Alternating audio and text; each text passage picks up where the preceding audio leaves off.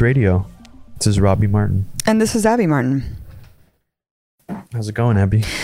It's going good. It's going good. I know that you've been wanting to do this podcast for a while. Um, we've we've been uh, we've been following, of course, all the NSA leaks. We've been covering that a lot on on Media Roots and on Breaking the Set. And um, my brother and I have been talking a lot about why haven't we seen kind of the resurrection of Occupy on the tech industry. Um, in wake of all these, you know, all these leaks and everything that shows the partnership between the tech industry and the government. Um, a couple days ago, activists actually occupied, quote unquote, occupied, set up some tents in front of the Google headquarters. And was it even? I think they actually did it on the campus. Oh, It on the like in- campus. yeah, inside the the because it's like a giant sprawling like outdoor campus with a big open space in the middle, and I think that's where they did the encampment. Yeah, and then I and then I was really excited. My brother, you know, wrote me and he was like, "Hey, we got to do this podcast now because like people are actually doing this." And then I read that they were occupying quote unquote the space of Google um, to protest net neutrality, and I thought that that was a little bit odd because. You know, if you're looking at implementing net neutrality, you're going to go to the FCC, and people have occupied the FCC too, and which is what prompted that kind of three month like comment section that the FCC launched. But Yeah, I just feel like there's a lot of I don't know, I feel like people are pissed off obviously, but people don't know where to direct their anger and you know, you're either blaming the government for everything and not blaming any of the tech companies or you're blaming like the tech companies for something that the government should be doing. So it's just or you're hoping, or like the Glenn Greenwald Snowden view is like you're hoping that the tech industries will correct themselves to, so that like they'll not lose profits from like embarrassment over the NSA revelations. yeah, exactly. But Like I mean they'll they'll add in their own encryption to make it harder for the government to just steal their data. And, and that's that kind of bullshit. I mean, we just interviewed Mark Klein, the AT&T whistleblower, and he was saying that we shouldn't trust the private sector industry any more than the government. I mean, when we see that they're working in conjunction, I don't understand why we should just inherently trust the private sector industry just because they aren't the ones knocking on our door. I mean, they're the ones providing the data. They're the ones Yeah, allowing these same- back doors. the only the only good argument again or the only good argument in favor of not treating the private sector with as much scrutiny is that people will say well you can't the, the private sector can't audit you. They can't arrest you. They can't indefinitely detain you.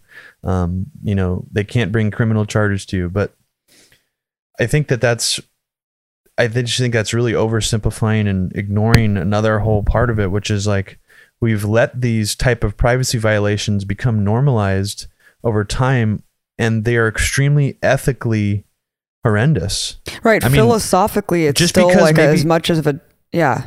yeah i mean just because they're legal now or these companies are allowed to do these things doesn't i don't think should be the defining like crux of the argument it's like it's extremely um, unethical Exactly. On the, uh, yeah, exactly. No, at the end of the day, of course, the private sector isn't coming and holding us indefinitely and drone bombing people, but they are providing these platforms, these blueprints, and the data to the government to do that. I mean, essentially, and it is highly unethical. I mean, sure, they're just using it for quote unquote data mining purposes, and you know, narrowing our, making our own biases um, reinforced online by catering all the shit directly to us. Like, they're basically destroying the internet.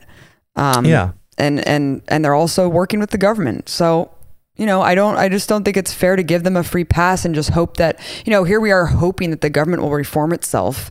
We're also hoping that these tech industries will step up to the plate and start providing all these protections. bullshit the only I, to me the only ethical thing to do is if you want to be purely ethical and you're not concerned about profits is literally to either shut your company down do something that is completely disconnected in every way imaginable from the corporate stranglehold over digital communications And that's what the guy from Lavabit did. I mean, Exactly, he, he was yeah. asked to hand over data and open these back doors, and he said no. He said, I'd rather shut down my company than do that. Yeah. And that I mean that guy's a fucking hero. I mean Right. that's that's that's the type of private sector behavior that I respect. When you said these companies aren't doing drone bombings and killing people in other countries, I think if, if you think about it in a way they are because they're handing over this data to the US government either voluntarily or maybe not, but they're creating this map of information that can lead to people's assassinations. They're aiding and abetting drone bombings in a huge way, at the very least. No, you're you're absolutely right about that. I was just gonna say, um, Amazon li- licensing, you know, Jeff Bezos from Amazon licensing the cloud to the CIA. I mean, the CIA hosts all of its data on the cloud now through Amazon. Um, and so just think about that for one second. So basically, Amazon's a an accomplice of murder, of like extra extrajudicial killings abroad, because that's where you know all this metadata shit, and they're storing it all on the cloud. I mean, yeah, I mean, it comes to a point where once you have this convergence, there really is a blurred line between who is held accountable for these things or where the accountability accountability really lies. I mean, if you're complicit in carrying out these war crimes, then absolutely, if you're providing the service to allow these war crimes to happen, then are you not an accomplice? Absolutely. And just as a side note, I think Edward Snowden was the one who met, brought this to my attention first was uh, that Amazon doesn't encrypt any of their data. And it's not just the government that has access to their like shopping records and stuff. It's like any organization can get access to it. So someone anywhere in the world, if they had the computer skills, can get access to this information that shows what kind of like person you are based on the kind of books you buy. I mean, that's that in of itself is really strange that that information is not protected because that was like a huge controversy when the Patriot Act came out that they could look at your library like rentals, Right. you know, without a con- without a warrant. So that's just crazy. I mean, look how far we've come in 13 years now that that was a controversy back then and that was the library. Can you imagine if back then, yeah, no, it's amazing how everything's digitized and everything's normalized and we're just conditioned to accept it all. Like I just read this thing that Facebook fuck Mark Zuckerberg, seriously. Facebook is now tracking your web logs after you sign out and storing them and selling those. I mean, how insane is that? Can you imagine if you heard back when the Patriot Act was signed if a company was able to track everything you did like after you went to that one business and then sold that data like every store you went to every purchase you made every like book that you you know you went to every movie you went to i mean it's just it's absolutely insane i have no idea how and facebook has turned into such shit too and like all these social media sites are just degenerating facebook has turned into where i only literally see like five people post and i'm thinking how is that possible i'm following almost a thousand people. Where are all their news feeds? Like, where are all the stories? Why am I just seeing this one thing every time I sign on? It's like, are people not seeing things that I post? It's like, what is going on? How the hell is this site even functioning? going back to what you said about the problems with with Occupy Google, um, there was a recent campaign called Reset the Net, which was, in my mind, it seemed like it was inherently flawed concept because uh, there wasn't any it, there wasn't any push in the Reset the Net campaign for scrutiny on private companies, like corporate surveillance. Um, I think there was some stuff in there about how these companies should, you know, integrate more encryption so the government can't get their data, but it wasn't about the already existing corporate surveillance of customers of these companies. Um, I don't know. What do you think about that? Yeah, I had no idea that Reset the Net was so like state specific. Yeah. Um, it's just like the lines are so blurred now. I just don't see why not just lump in all of these um, corporations and hold them just as accountable. I mean, I understand. Just like Mark Klein said, the guy that we just interviewed from AT and T, that blew the whistle on the server room that the NSA installed in AT and T back in like 2000. What was it? Two Yeah. you know, he did say like he doesn't think that Eric Schmidt and Mark Zuckerberg, all these people are necessarily in the know about every single thing the NSA was doing in terms of like hijacking, you know, the the cookies and like tracking all these things. But at the same time, I mean, there's no excuse moving forward to have have these companies be egregiously invading our privacy, like what I just read about Facebook and I just said about them. Like you would think that they would be going above and beyond to try to appease their consumer base and customer base and saying this is everything that we're doing to ensure that your privacy is protected. I haven't seen any actions whatsoever being taken and all I see is just a bunch of apologies on behalf of these companies because it just kind of all goes back to that like civil libertarian ideal that like the state is to blame for every single thing that happens and like we should just inherently trust all the business side of it which i, I just don't agree with No, it's complete bullshit. It's absolutely complete bullshit. We have a we have like a corporate ran oligarchy, corporate fascism essentially in this country and to only accuse one side as being the problem is I mean, it's not looking at like half of the picture. Or, you know, maybe even less than that. Right. You know, we'll go into the history of Silicon Valley a little bit later and how it actually all started it revolved around the Pentagon. The uh, origins of the whole valley and all the companies in it started around military defense contracts. You know, I've heard people use the phrase occupy Silicon Valley before, but I don't know if anyone's actually taken it into like fruition as like a broader movement, you know, like an actual movement. There's been all those recent or or not that recent, but like in the last year, there's been a few Google bus blockades in San Francisco. And those protests were mostly revolving around wealth inequality. Yeah, and let's talk really quickly about what Google pretty much has changed the demographic of the entire Bay Area because Yeah, you have especially these, San Francisco. Yeah, and so um, yeah, and please feel free to jump in. But I, I I don't live there anymore, and I know that you do. But my friends that live in San Francisco have said that you know the Tenderloin, the Mission has been just completely taken over. Mark Zuckerberg buys a house in the Mission, and then like all of his neighbors are evicted because he automatically made the price raise like you know a million percent. I mean, I mean, being hyperbolic, but it just shows you what the presence of that industry can do to a city. It's basically destroying the city.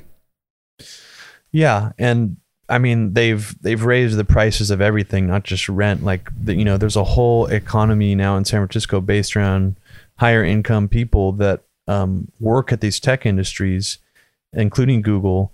And back to Mark Klein for a second, like he he had this information two years previous to when he actually like came out publicly with it because in his own words he didn't want to lose his job he waited until he retired and came out.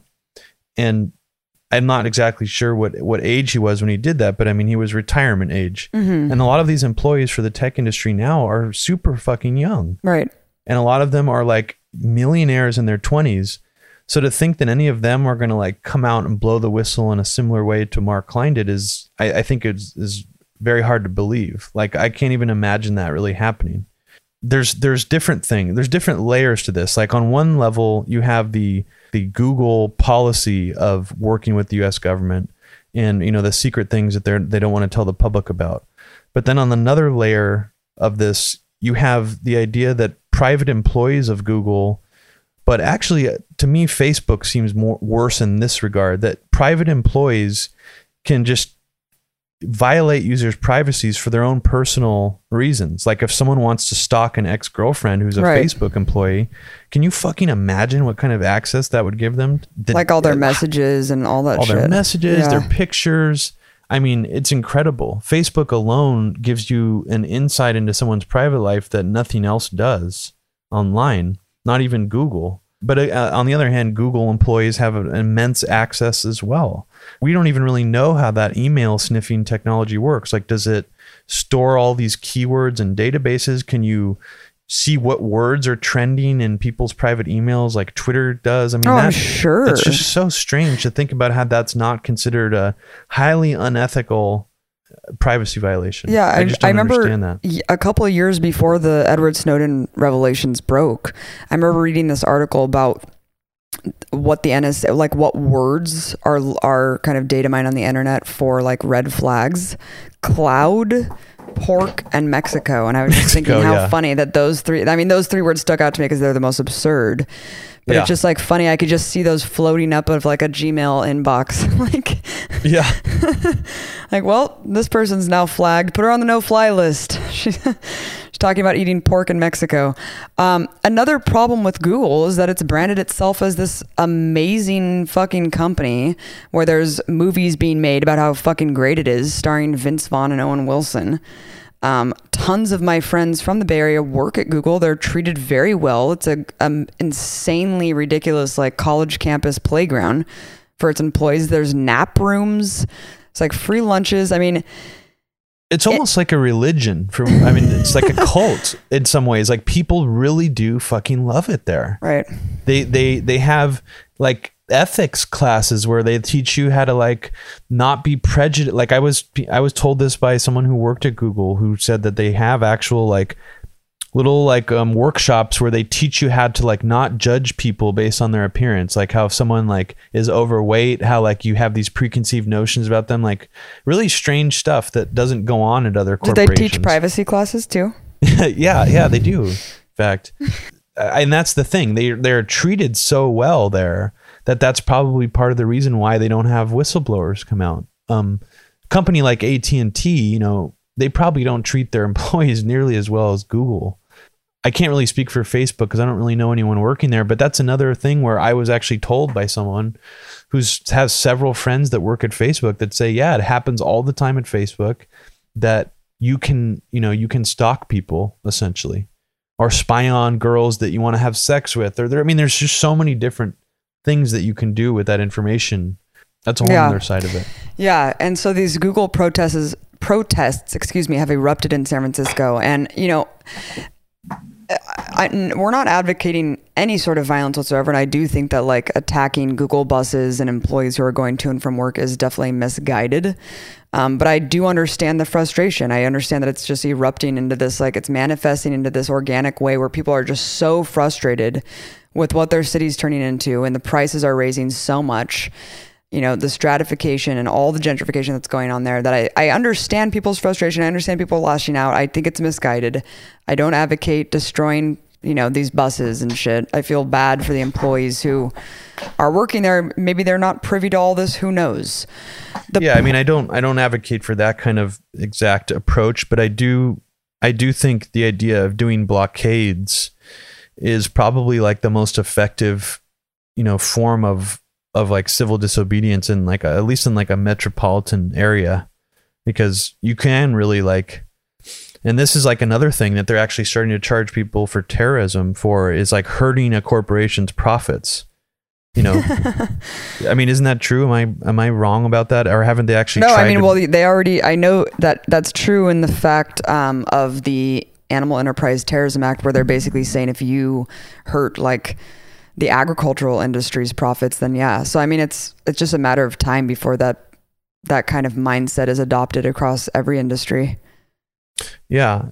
Yeah, yeah, the the whole Google bus bus blockade thing. Um, there's been a lot of differing views on that, even like among like the more fringe left people. There's an article on Salon, January twenty second, two thousand and four, called "In Defense of Google Bus." Was it by uh, Natasha blockades. Lennard? Yeah, I had her on the show about it. It was great. Might have been. Yeah. Oh, yeah. Well, we should link to your segment um, um, about that. And people were suggesting the, the whole idea of Occupy Silicon Valley years and years ago while Occupy Wall Street and Occupy Oakland were happening.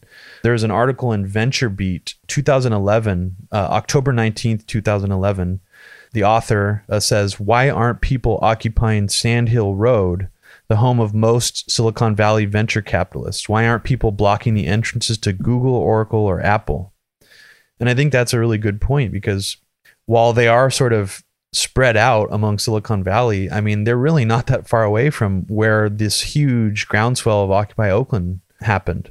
So I don't know. It's just how do you redirect people's outrage about the nine, you know, one percent versus the ninety nine percent to something like this? And that was that was another problem with that I had about Occupy Oakland or Occupy Wall Street from the very beginning is that it was like framed like this idea that if you're the one percent, you're evil. When in reality, like the real oligarchs, the billionaires, and the, and the people who actually pull strings in this world are like the 0.01 percent. Right. So, and I think that that sort of That's not as catchy of a slogan. Yeah, I mean, there are plenty of like decent, meaning people who um, desire to be wealthy and aren't necessarily like evil oligarchs. And I think that that might have, you know, just on a philosophical level, it kind of turned me off a little bit from the whole slogan of the 99% versus the 1% because I just don't think that that's, it just makes it seem like it's all about wealth and equality. You know, and if you're rich, then you're you're part of the problem or something like that. No, and I, think it's and I think that, that that's it is that. it is, and I there's a lot of problems with Occupy, and I want to go over that with what we experienced. But I think that it's the incredible branding of corporations like Apple and Google that people love, people want to be a part of the culture. It's tapped into the fucking psyche of of our generation, Robbie. The state hasn't done that. The state's Yeah. a fucking joke at this point. So people that we know, we love Apple, we love Google. I, I fucking use both products. Like I'm, I'm, I feel like such a hypocrite. But, but yeah, you're the- right. It's not these people. It's not the people working there. It's not even the people managing any of this shit. It's the people at the very top. It's the Mark Zuckerberg. It's, it's the people under him. Um, it's the people who are allowing these policies to happen. Um, and that's who we need to reach. And, and honestly, like this Occupy Silicon Valley idea is to get the attention of those people, the people at the fucking top of Yeah. these agencies. They need to know that simply making this tokenistic effort to encrypt their data is not fucking enough. That's the thing. Unless their profits are hurt in some fashion, they're not going to do Right. anything differently. And I think that this privacy expose with the NSA hurt some of their more of their international profits, not so much their domestic profits. That's that's another question it raises is is it hypocritical to put a lot of heat on these Silicon Valley companies and, and protest them and even occupy them if you use their products? And I think the answer is obviously, yeah, it, it is a little bit hypocritical, but at the same time, it can actually make a blockade type situation, a flash mob protest, something like that a whole lot fucking easier.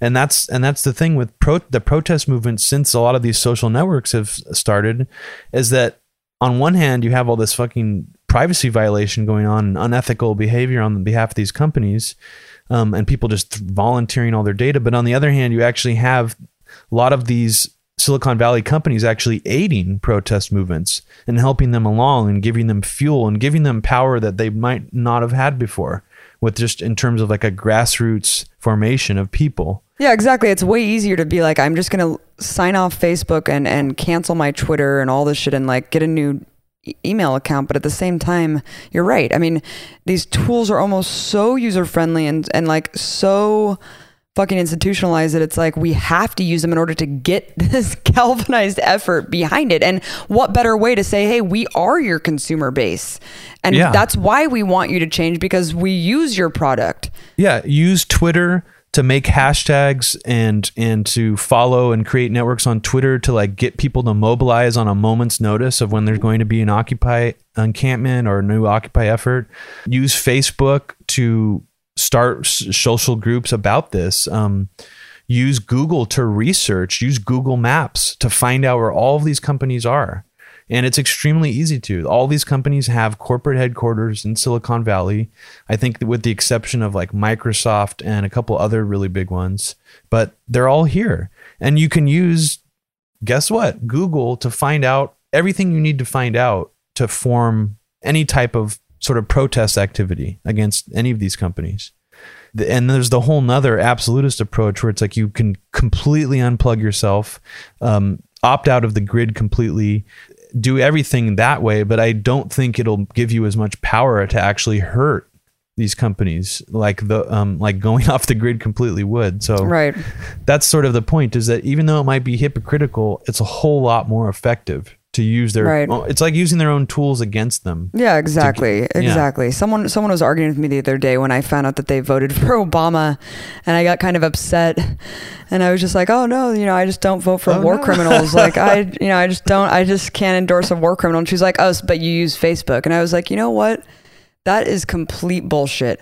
I'm actually forced to use Facebook to spread the information about Obama being a war criminal. Like, I, it, it's just like that's so fucked up to like point to everything and then be like, oh, but you're a hypocrite for just like existing and, you know, it's, I think it's, just- missing. Yeah, it's like you care more about getting the information in more places than you do about being like an absolutist about your beliefs because it's the same reason that people go on the mainstream media who constantly talk about how awful it and controlled it is. It, you get a huge platform and you have 10 minutes of time or whatever to say something that could change the way things are talked about or the way or, or you know could change some Exactly. small aspect of the world so something you, you know if you did it on your own podcast probably wouldn't have nearly the same effect i think that that viewpoint is what keeps certain people from doing civil disobedience or being activists is they don't feel like they have necessarily the right to because they're not absolutist enough about it. Right, and I think that that I want to like I want to really quickly break apart that fucking myth because here, you know, on on the show that I do, I'm constantly calling out fucking everything. If I adhered to everything that I preached about, like I would be I would be totally removed from the grid, living on on f- fucking like rainwater. I mean, you just you have to pick and choose your battles here, like yes, the information is crucial and these fights are going to choose you. Like you're going to be drawn to certain issues. You don't need to fucking care about everything. You don't need to be drawn to everything. You don't need to take every single thing and cower down in a corner and give up. Like the information's out there. Take it as you wish. Heed what you will. You know, don't don't worry about being fucking called a hypocrite if you use an iPhone or whatever. Like just know what's going on. Just be engaged about it understand how you fit in, but also understand how you can change it. Absolutely. And I think that that's almost like an excuse that that oh well that would make me hypocritical. I I don't think that that's a reason not to do it because there's always an element of hypocritical behavior when you're advocating on behalf of a cause because unless you're completely absolutist about it, you're always going to be to some degree a, a, a quote unquote hypocrite. Okay. I was just going to say that when we were at Occupy Oakland, and, you know, I thought there was two big problems that I saw. One was the lack of leadership. I completely understand the point of having like this altruistic, leaderless, you know, movement of people who just provided everything for each other. But there is a big problem when you are trying to represent yourself and then you're just like allowing literally anyone in the vicinity to do a mic check. And like media is there trying to report on what the fuck you guys are talking about and there's like probably some like not all mentally there person speaking on behalf of the entire movement on this microphone. That's one problem.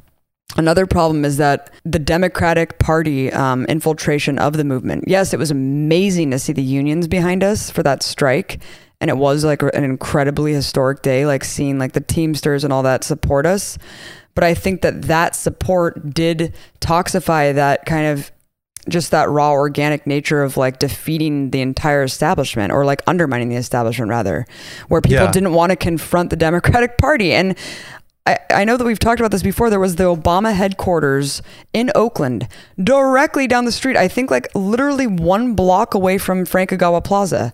And yeah, not one person, I know later Scott Olsen and some people like did a little thing, uh, civil disobedience about Chelsea Manning, but not once during the entire Occupy protest going on in Oakland when we were involved, um, before it like totally got shut down, did anyone suggest going to the Obama headquarters? And when we brought it up, it was like people just kind of were like, oh, whatever. If I remember correctly, it was like the elections were happening that that next fall. Am I right about that? Mitt Romney versus Obama didn't didn't that happen the next fall, or am I confusing? Anyways, I, I mean, think, yeah, I mean, it, yeah, yeah, yeah. No, I think you are right. So, well, I mean, it's just sad that, yeah, if it happened now, I do think the dam has broken to a certain degree. I don't think it has completely because you don't really hear people talking about Obama the same way they talked about Bush. But I do think that this NSA revelation, however you feel about it, if you don't think it went far enough, if you think Snowden is, um, you know, didn't should have released all the documents, he's not radical enough regardless of all that stuff, I do think that it caused public support for Obama to to diminish quite significantly. Um, and when I say public support, I'm not even really talking about polls. I just mean people, average people, going out on a limb to actually like praise him for anything. Now, I feel like it just kind of squashed people's ability to even go out there and be like, yeah, I think he's still doing a good job. Like I just don't even hear people really talk that way anymore. And I think it's a shame that Occupy happened at such a time when people were still very much behind Democrats. Right. And and then eventually the you know kind of this weird democratic establishment power started to creep into it a little bit. A, a little bit towards the end. I mean, it, it compared to the Tea Party, oh, it was barely no comparison, co-opted. right? But even still, yeah, that part but disturbed me as well. But that's the thing that I think that something like something that's more focused and this is the beautiful thing about an occupy silicon valley is already out of the gates it's already far more focused than occupy wall street or occupy oakland because it's not just about occupying Silicon Valley and just like hanging out in fucking San Jose or Cupertino or Fremont with a tent, you know, set up somewhere. It's like you're actually it's about occupying um, the corporations. And it's about a very specific thing where it's like we aren't gonna stop until you actually provide us with some sort of insurance that you're gonna Absolutely. like you know have privacy protections and Yeah. stand up to the government and say no because we don't fucking know. And the interesting thing is nobody has ever really done this before. I mean, Silicon Valley is is not really like a city designed to stop protests. I mean, it's it seems like a very wide open city.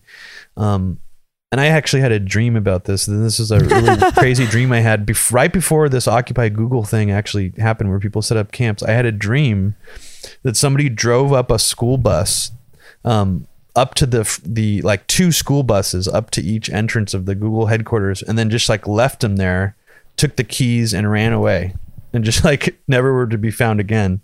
And then like from there, then people started to like go into the Google campus, and it became like really hard for them to actually be taken out. So like, I mean. The, this this the whole geography of Silicon Valley is actually pretty wide open for that type of activity and and I mean, there's a lot of different places that you could focus this rage at, and there could be, you know, theoretically, there could be encampments at all these different places. Um, and I think people could pick and choose which ones they want to go to. You know, if people particularly hate Google, um, they can go there. If people really hate Apple, they can go there, and they're really only within like ten miles of one another. Um, but should we go into the history of like the um, military industrial complex roots with Silicon Valley now? Yeah, and before I we sort of go into the specific yeah problems with these corporations. yeah, but I wanted to also say the fact that we cannot go occupy the NSA.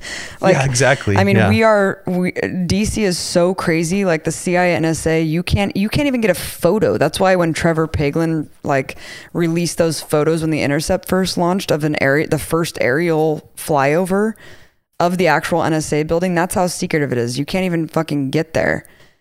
Yeah, you're not even allowed to. The only photo that existed was like their own photo. Right, their own stock photo, and it's so funny every time. And we're covering the NSA quite a bit at RT. every single time, it's the same stock image of like this pan Yeah. over the NSA logo, and I'm just yeah. like, God damn it! If I see this one more time, Yep. one more time, go Yeah. go for it. Well, you know, speaking of Trevor Paglen, um, he's from the Silicon Valley too, and I think he he did quite a bit of of his own work about these military contractors in California, different places around the West Coast that were sort of like technology companies, like companies that would launch satellites for the government or make rockets for the government, like Lockheed Martin. To me, I, I wasn't surprised to find this out, but I mean, it is still a little bit shocking just how deep this goes. Is that Silicon Valley itself started as part of the defense industry post World War II the whole tech economy in California, the Bay Area specifically, revolved around the technology that, that was developed in World War II. Part of the way that we won the aerial warfare in World War II is that there was all this technology being developed. They call it electronic intelligence, where when we would go up and, and bomb parts of Germany, we had this weird old school analog electronic way of actually mapping which places not to bomb as we were flying over. And then later, like we figured out ways to disrupt German radar signals by like shooting out a strip of tinfoil out of the back of our airplanes as we were flying over these, doing these bombing raids. A lot of this technology was devised by a guy named Fred Terman of Stanford at the time. And Stanford is in Palo Alto, also the home of, of Facebook. He's considered the father of Silicon Valley he was like the US's go-to guy to develop and be in charge of these technology programs during World War II. So after World War II ended, the government essentially gave him a shitload of grants while he was at Stanford. You know how nowadays it seems like a lot of universities do work for the US government or the defense industry, like a lot of the research is funded Yeah, by the Pentagon. Well, it all uh, goes back to this guy. He was one of the first people to get funded at a university to do work for the government. And he dev- and he started devising new technology, doing research at Stanford and using their laboratories to do work for the US government, specifically the Pentagon. And he was also a professor at Stanford. Some of his students include the Hewlett and Packard brothers, who obviously Wow. later started uh, Hewlett Packard. And and this is a weird thing that he would do is he would use government grant money.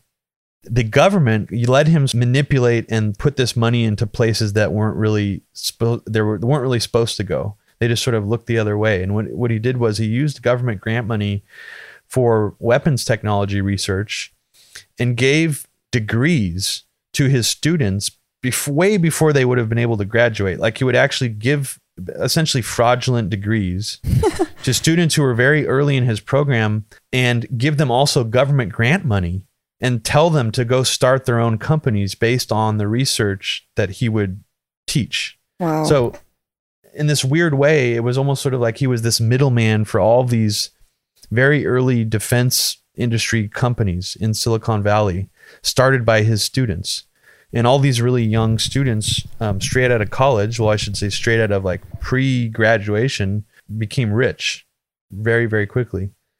So he, he essentially took US military technology research, which was almost exclusively always done on military bases and military facilities before.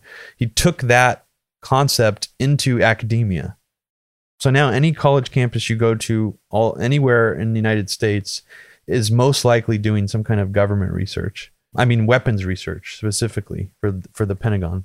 So Stanford becomes a location of of what was referred to as excellence for the NSA and CIA back in the start of the Cold War um, from 1949 on because of all this signals intelligence and electronic intelligence research. Because thinking back to the beginnings of the Cold War, Sputnik, all these different rockets, um, guidance systems, since it was rarely ever what they call a hot war, it was almost always about trying to race the Soviet Union with our technology. And back then, the technology was very much based around electronic and signals intelligence, which was almost exclusively being developed in Silicon Valley.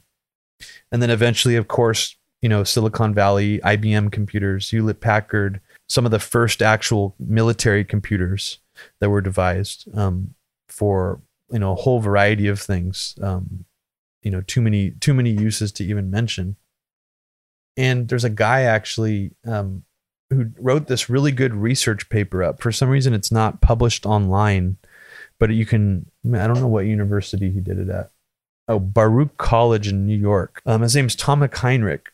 I'll read a little bit from his paper here. He says that Silicon Valley is frequently portrayed as a manifestation of post industrial entrepreneurship, where ingenious inventor businessmen and venture capitalists forged a dynamic, high tech economy unencumbered by government's quote, heavy hand. Closer examination reveals that government played a major role in launching and sustaining some of the region's core industries through military contracting focusing on leading firms in the microwave electronics, missile, satellite, and semiconductor industries. This article argues that demand for customized military technology encouraged contractors to embark on a course of flexible specialization. Thriving through much of the Cold War, military contractors fell on hard times when defense markets started to shrink in the late 1980s. It says, but Pentagon funding for research and development helped lay the technological groundwork for a new generation of startups contributing to Silicon Valley's economic renaissance in the 1990s. There was some other history about Silicon Valley or the start of Silicon Valley that I completely neglected to mention. And this is something that actually is closely related to our family, Abby. And uh, I sent you a picture last week, and there's not a whole lot of backstory about it besides what we sort of anecdotally know from hanging out at family gatherings and talking to our relatives. But basically, um, our grandpa, um, Harry Sardelli, had a brother named Lindy Sardelli. And, you know, I was told growing up that he worked with the U.S. military and, and helped build rocket parts for them and stuff. But I, I found out recently that he actually had a government contract dependent uh, company of his own making in Santa Clara, California, back in 1961 called Linco Engineering. And Linco Engineering, the only information you can really find out online is that they built rocket parts for the United States government. And if you look at some um, pamphlets and breakdowns of all the military equipment that was used during the Cold War, you find his company name mentioned numerous times in these records. So, like, it'll show a picture of an airplane and it'll say rocket turbine, such and such component provided by Linco Engineering. So, he was deeply involved in sort of this economic boom we were describing earlier in our broadcast. But there's a whole nother angle to to our uncle that we only really heard as sort of like innuendo and rumors growing up and i'm sure you remember this abby that Yeah. that he had potential mob connections Yeah. yeah and uh, and you know we, we didn't we just knew about his potential mob connections before we didn't know anything about his connections to silicon valley and the defense industry. yeah, we just industry always this thought is like, oh, he's like, you know, the Italian family, like friends with all these boxers and shit. We didn't really like ever think more about that because we didn't really know him that well growing up. Yeah. Yeah, and the boxers are boxers that, you know, back during an era when like boxers, the famous boxers were all white be- before the era of like Mike Tyson and even Muhammad Ali.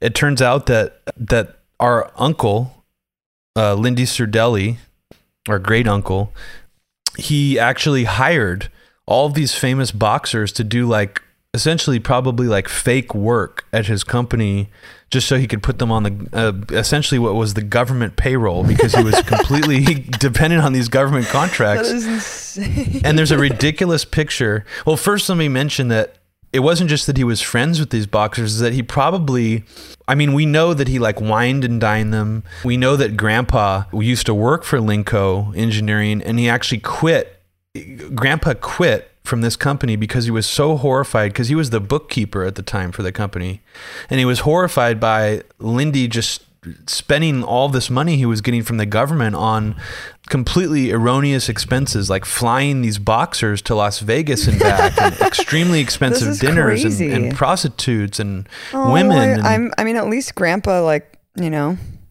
yeah, I mean, he, he jumped ship. You know, he was, and there's a funny story that Grandpa uh, used to tell us, or I don't even know if he told us. He probably just told our parents because it was probably like too disturbing to actually tell us as children. But on one of these trips to Las Vegas, um, on link on the Linco Engineering dime, essentially the U.S. government dime. They flew in a private plane to Las Vegas. Um, he took Grandpa and a few other people, and the pilot was actually drunk flying to Las Vegas. So our grandpa was like terrified because he was already afraid of flying, and it, and the pilot was drunk as well. Um, you know, and back then everybody you know drank highballs and cocktails and stuff. Some of the boxers that worked at Linco and were given were given these front jobs was uh, Mar- Rocky Marciano uh, was a customer relations executive for Linco Engineering. Gene Tunney also worked uh, in Linco Engineering. And uh, there's a picture you can find on Google. If you search for Willie Pep and Linco, Linco is spelled L I N C O. Willie Pep was another famous boxer, and there's like a PR photo from Linco Engineering of him, uh, Uncle Lindy, showing Willie Pep how to like take apart some rocket engine or something. In the subtitle under it says Pep is doing some research while working for Linco in Santa Clara, California. didn't anyone think with- it was weird that a bunch of boxers were just hired to like know, right? assemble rockets? Yeah, it would be it would be extremely bizarre if you like opened up a Silicon Valley like weapons contractor thing now and then just hired like all these famous basketball players to like wear a suit and is then so just like openly come in. corrupt and weird. No, it is. It's just so. I mean, if that's any insight into the cor- potential corruption and the and the weird, you hear all these rumors about the open door relationship between the mob, gambling rings, the CIA, the U.S. government, and this is just sort of like scratching the surface of this because we don't really know very much about it. We just know that throughout our whole childhoods, we were just. It was sort of like he was infamous for this. And there's even pictures of like our mom and and uh, and her brother like hanging out with Rocky Marciano and Uncle Lindy as children and stuff. So very fascinating. Um, little backstory there. Bizarre, Robbie. Absolutely bizarre. It's just shit just keeps getting weirder. I was just thinking on a side note really quick. Um it, it almost seems like Silicon Valley, you know, in, the, in that new show too on HBO, Silicon Valley. Yeah. It just seems like that's one of the last places that people still believe that the American dream can happen or something. There's like this weird mindset of like all these like really young Yeah. Well, it can if you drink people, the Kool Aid. know? I mean, that's the thing. Like, if you can somehow let like believe in what they believe in, because they all a lot of these companies still project some kind of like ethos about helping the world, Mhm. Especially Google and Apple. So it's it is kind of like a little bit cult like compared to just working for a normal typical corporation. And I think that that's that's sort of part of it is that's how they get you to like I mean and and like Yeah, no, you're no, dude. Think about this. Like, you're you're part of this mantra. Like, we're taking over the world, and therefore we're like changing the world because it's inevitable that we're going to be like everywhere and pervading every, you know, so pervasive Yep. among everything. But shouldn't that be a cause of alarm? Like for the people who are involved, like, yeah, it's really cool that they treat their employees well. Like, thank fucking God. I mean, there's a bunch of other companies that treat employees like shit. But at the same time, you have to question like the kind of worshiping mentality of these companies and say like wait that that isn't necessarily good to say we're inevitably inevitably going to take over like every single way that you process information and use it to exploit you Yeah. yeah, no, it's completely absurd. um keep going uh so some of the one of the main companies that I think is worth mentioning that that made that put Silicon Valley on the map was Lockheed Martin. Lockheed Missile in Space. And they did spy satellites, missiles, they did um, str- even strategic defense. They did they did all these different things. By the early 1960s, I'm quoting here from a, a paper called "The Secret History of Silicon Valley" by a guy named Steve Blank. And ironically enough, he did a talk at at Google when they used to have all a lot of these like anti-government people talk there. They even had Noam Chomsky do like a Google talk years and years ago. He- Um, he says that by the early 1960s, Lockheed Missile Division in Sunnyvale was quickly becoming the largest employee in what would be later called Silicon Valley. I mean, they essentially built probably most of the missiles that our nuclear warheads go on to. They built a lot of our satellites, a lot of our defense satellites. Uh, What's kind of interesting if you go down to Sunnyvale where they're located, you know, technically they're in Sunnyvale, but they're really only like a couple miles down the road from Google. Um, and Google is in Mountain View. But the thing is with Silicon Valley, a lot of these cities are extremely close. Like a lot of the companies in these cities are very close to one another, even though they're in different cities. Like Apple is in Cupertino and Facebook is in Palo Alto, but they're very, very located in a very small area. Also, Google's campus used to be owned by Silicon Graphics, which also bought the Cray supercomputing company, which at that point, Cray supercomputers were almost exclusively used by the US government to do like high powered calculations and, and simulations like that. So, like at the Lawrence Livermore lab, most of their computers running these high powered simulations were either Sun Microsystems or Silicon Graphics or Cray computers there's there are so many defense contractors that are specifically focused on the Pentagon in Silicon Valley to this day. There's Ford Aerospace, there's FMC, GTE, Westinghouse, Electronic Systems Laboratories, 3M, Watkins Johnson's, United Technologies. Here are some other companies that that don't do all of their work with the defense industry, but but a lot of it is. Um, Honeywell, Northrop Grumman, uh, Grumman, uh, Finisar, Spirent, um, SAIC, uh, Sch- Schneider Electric, Anderson Audiovisual, BBI Construction, Beamans Incorporated, Halcro Incorporated, Kimley Horn and Associates, TCOM, TSG Solutions, URS, Michael Williams Architects. There, yeah, there are just so many. I mean, there, it's almost impossible to list them all. I think also there's another company that's more recent called Palantir Technologies that coincidentally enough was co-founded by uh, pay, uh, the partner of Pierre Omidyar in PayPal, not Pierre Omidyar, but the other Wow. guy. Um, and Palantir Technologies is kind of like a very sophisticated software platform that that does intelligence gathering, and it's made mostly uh, for the government activities. It was founded in 2004, in part with two million dollars from the Central Intelligence Agency's venture capital firm, uh, venture capital arm. Palantir makes software that has illuminated terrorist networks and figured out safe driving routes through a war-torn Baghdad. It has also tracked car thieves, helped in disaster recovery, and traced salmonella outbreaks. That's insane. So it's kind of like a privatized version of PROMIS. You know, that software that Mike Ruppert used to mention a lot that the Right. Reagan administration was using throughout the 80s, and then, you know, supposedly was was would also monitor the stock market that should have seen that the airline stocks had all these put options on them, and that's a whole nother subject. But, um, and that's pretty much it. I mean, today, as I read from that little paper, that they did have a renaissance in the 90s, and it mostly revolved around internet um, companies. And even Facebook was co funded in part by the CIA venture capitalist firm.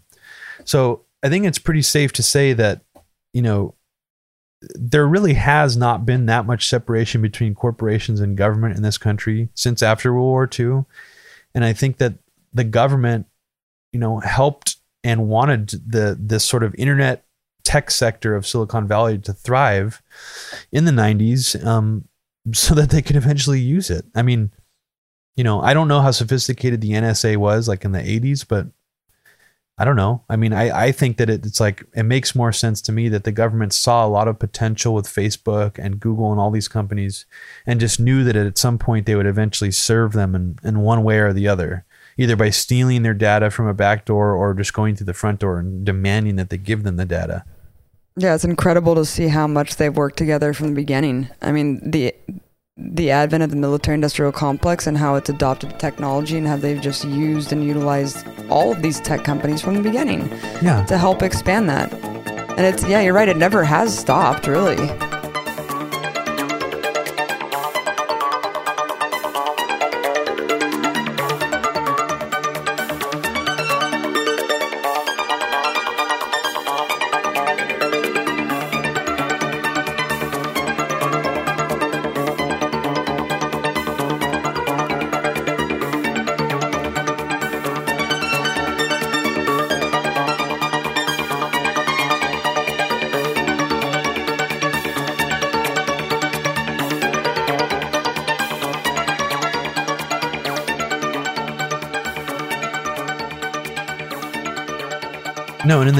I mean, we were pretty much we were all still on analog phone lines and we were all using like AOL and like CompuServe to talk to each other.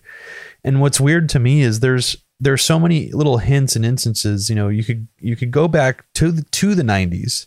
I remember seeing an episode of like one of those crime shows. I don't remember which one it was, but they had a, a murder case on it. Or I think maybe it was like a murder that happened in like 2001 or something where they proved that the guy was guilty of killing his wife by looking at AOL Instant Messenger chat logs that weren't on his computer. And they somehow were able to subpoena AOL and ask them for these re- chat records, which I thought was immediately strange because I didn't even it didn't even cross my mind that AOL would have actually been storing everybody's chat records. Like they're making their own chat logs. Do you understand what I'm saying? Right. But apparently back then, even AOL was doing that, where the government could go in and somehow go back into the past and get these things. That just reminded me of something else that we learned recently with the Tsarnaev brothers. Is like bef- even before the, um, I think it was before we learned about Prism, or maybe not, but uh, it was like one of the Tsarnaev brothers accomplices, I guess, one of the kids that helped him, or they were able to go back into his like old text messages and voicemails after the fact. Wasn't Right. stuff that he did after they were already surveilling him at the warrant. It was that they went back into the past and found text messages to prove that he was an accomplice. Yeah, the retroactive pros- prosecution Yeah. that Snowden was talking about. They already have a database on you. It doesn't matter if you're Yeah. using, you know, it's like it's already all there. It doesn't matter Like- if the, it's the government already has it or if like these corporations Right. was handed over would, for whatever reason without a warrant. I think I think the, the it's hard it's hard to pinpoint how this all happened. Like now that knowing, you know, how much they really did work together, but I think it's hard to pinpoint this trust. And I think it really goes back to the internet, like the total anarchistic nature of the internet when it first started. Everything was just totally free, peer to peers before really any of these stipulations went into effect and before we even saw like remotely any clampdown. And so we saw these industries pop up thinking that it was like almost anti-establishment in a way. Yeah, it was like undermining this like, you know what I mean? This, Yeah. and and like people who were really anti-government back when the internet first started would like remind people Yeah. this is you know this is actually a um you know as free as this feels you got to you know remember this is actually a technology developed by the US military i remember that was talked about a lot more back then when people were more anarchist and more openly like you know fuck the system back on the internet when there was a lot of more illegal activity it was sort of like that was a more public knowledge that yeah the internet as free as it feels now just remember that the US government was like behind the invention of it Right. And so in the end, it's still a trap. I mean, it, in some ways, it does make logical sense that if you really want to like protest the system, to just completely get off of it. But again, to actually like form a groundswell, you you kind of you have to use the internet to do it. But I do think it would be a healthy thing for society in general to do eventually, is if there's not some kind of self-contained independent internet alternative to eventually wean yourself off of it. Because if it's bad now and this taken over by corporate entities it's just going to get worse. It's just so unfortunate. And it, but at the same time, yeah, it is like a trap because you see repressive governments, the first thing they do is ban like social media and things on the internet. And so you know Yeah. it's a you know it's a huge revolutionary tool that if we were to utilize it in the right ways it would be amazing and, you know, unmatched.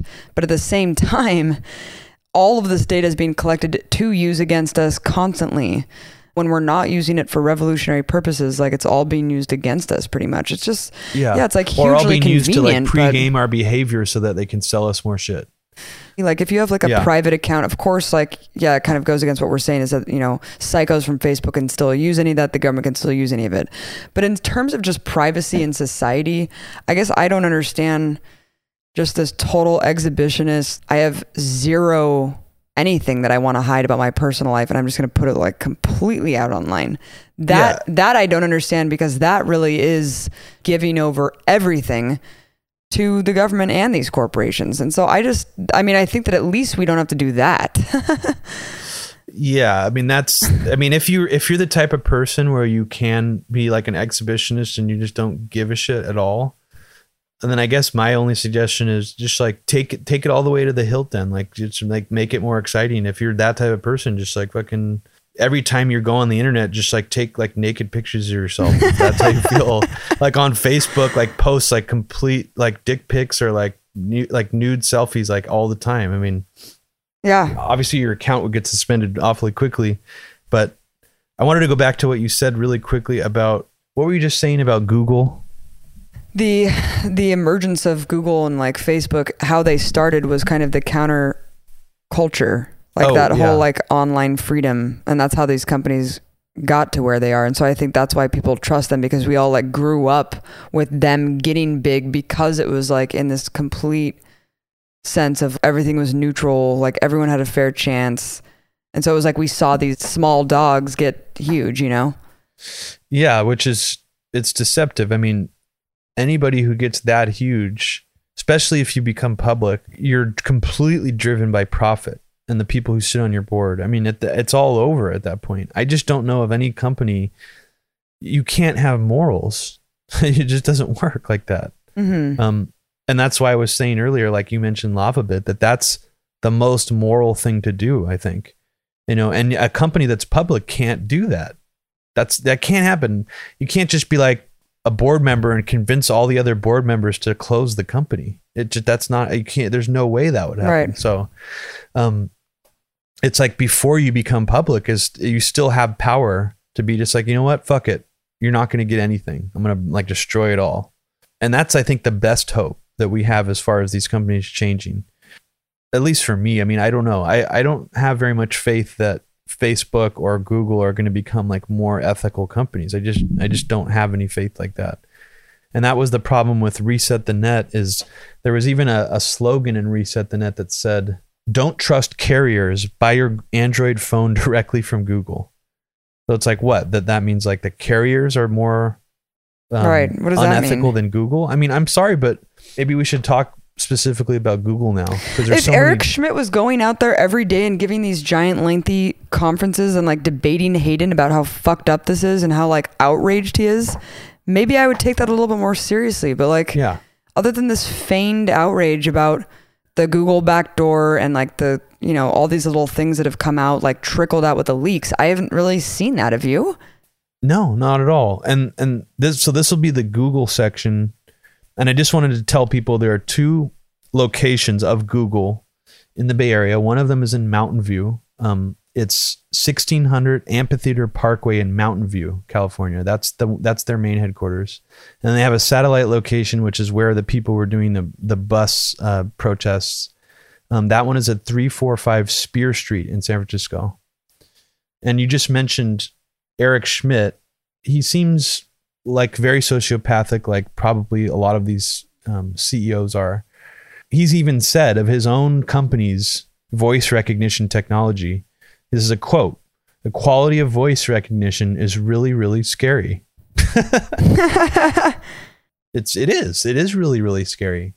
And that's what I was saying on the uh, last broadcast that with all this recorded phone call information, the better these voice recognition algorithms get, they're just going to be able to fucking like control F, find anything we're talking about through our like phone calls, you know, in text Mm-hmm. at some point. I mean, if not already. And Eric Eric Schmidt said this on privacy in 2009. If you have something that, that you don't want anyone to know, maybe you shouldn't be doing it in the first place. What? Yeah. Which is hilarious to me because this is a fucking one of those like CEO guys who like he goes to Burning Man and shit, and he's got like this giant like two million dollar like camper that he brings and, sh- and uh, down to Burning Man. He's probably one of these CEOs that like takes acid once a year, thinks he like sees God, and you know just thinks that he's like untouchable, that he doesn't do anything wrong or immoral. And it turns out, just like a lot of these other oligarch elites, he's he has multiple mistresses in different countries. One of them he goes to Burning Man with while his wife is at home in California. I think he lives in California. And he's made them all sign non-disclosure agreements No where way. where they they can get fucking sued if they tell anything to the press about them being his It's mistress disgusting. there's a whole Daily Mail article of it that has pictures of him with all the different mistresses. So it's just funny that he would say, "Well, if you're not doing anything wrong," I mean, maybe his him and his wife have an arrangement, but still, he knows that that would hurt his standing. I mean, he'd probably have to step down as CEO if that was like a blew up into a big story. Well, and also, why is he hiding it? Just fucking put it out exactly. there, bro. Yeah, if, he, if it's not wrong, dude, fucking. Why do you let's have people sign non-disclosure agreements? Yeah. so he understands that privacy is important when it comes to your standing as like a CEO of a multi-billion dollar Right. company. So why doesn't he apply that same standard to people who, you know, might not want a picture of them smoking a joint searchable on, you know, Google Images for like infinity? You know, like what you know, it just Right. it's just funny to me that that's his um apparently what how he thinks. That's fucking hysterical. Yeah. Talk about hypocritical. yeah, there's been so many scandals about Google's technology over the years uh, that this new, most recent biggest one was the Google email sniffer thing. Um, it's almost dwarfed in comparison to some of the other things that they've done. Uh, back in 2012, Google View or Google Street View cars, uh, quote, Wi-Fi sniffed uh, aka spied on unsuspecting people's Wi-Fi networks while going around doing Google Street View photography. And this was not just like, oh, like a, an, an employee or a disgruntled employee or a bored stoned employee just trying to spy on people's Wi-Fi activity.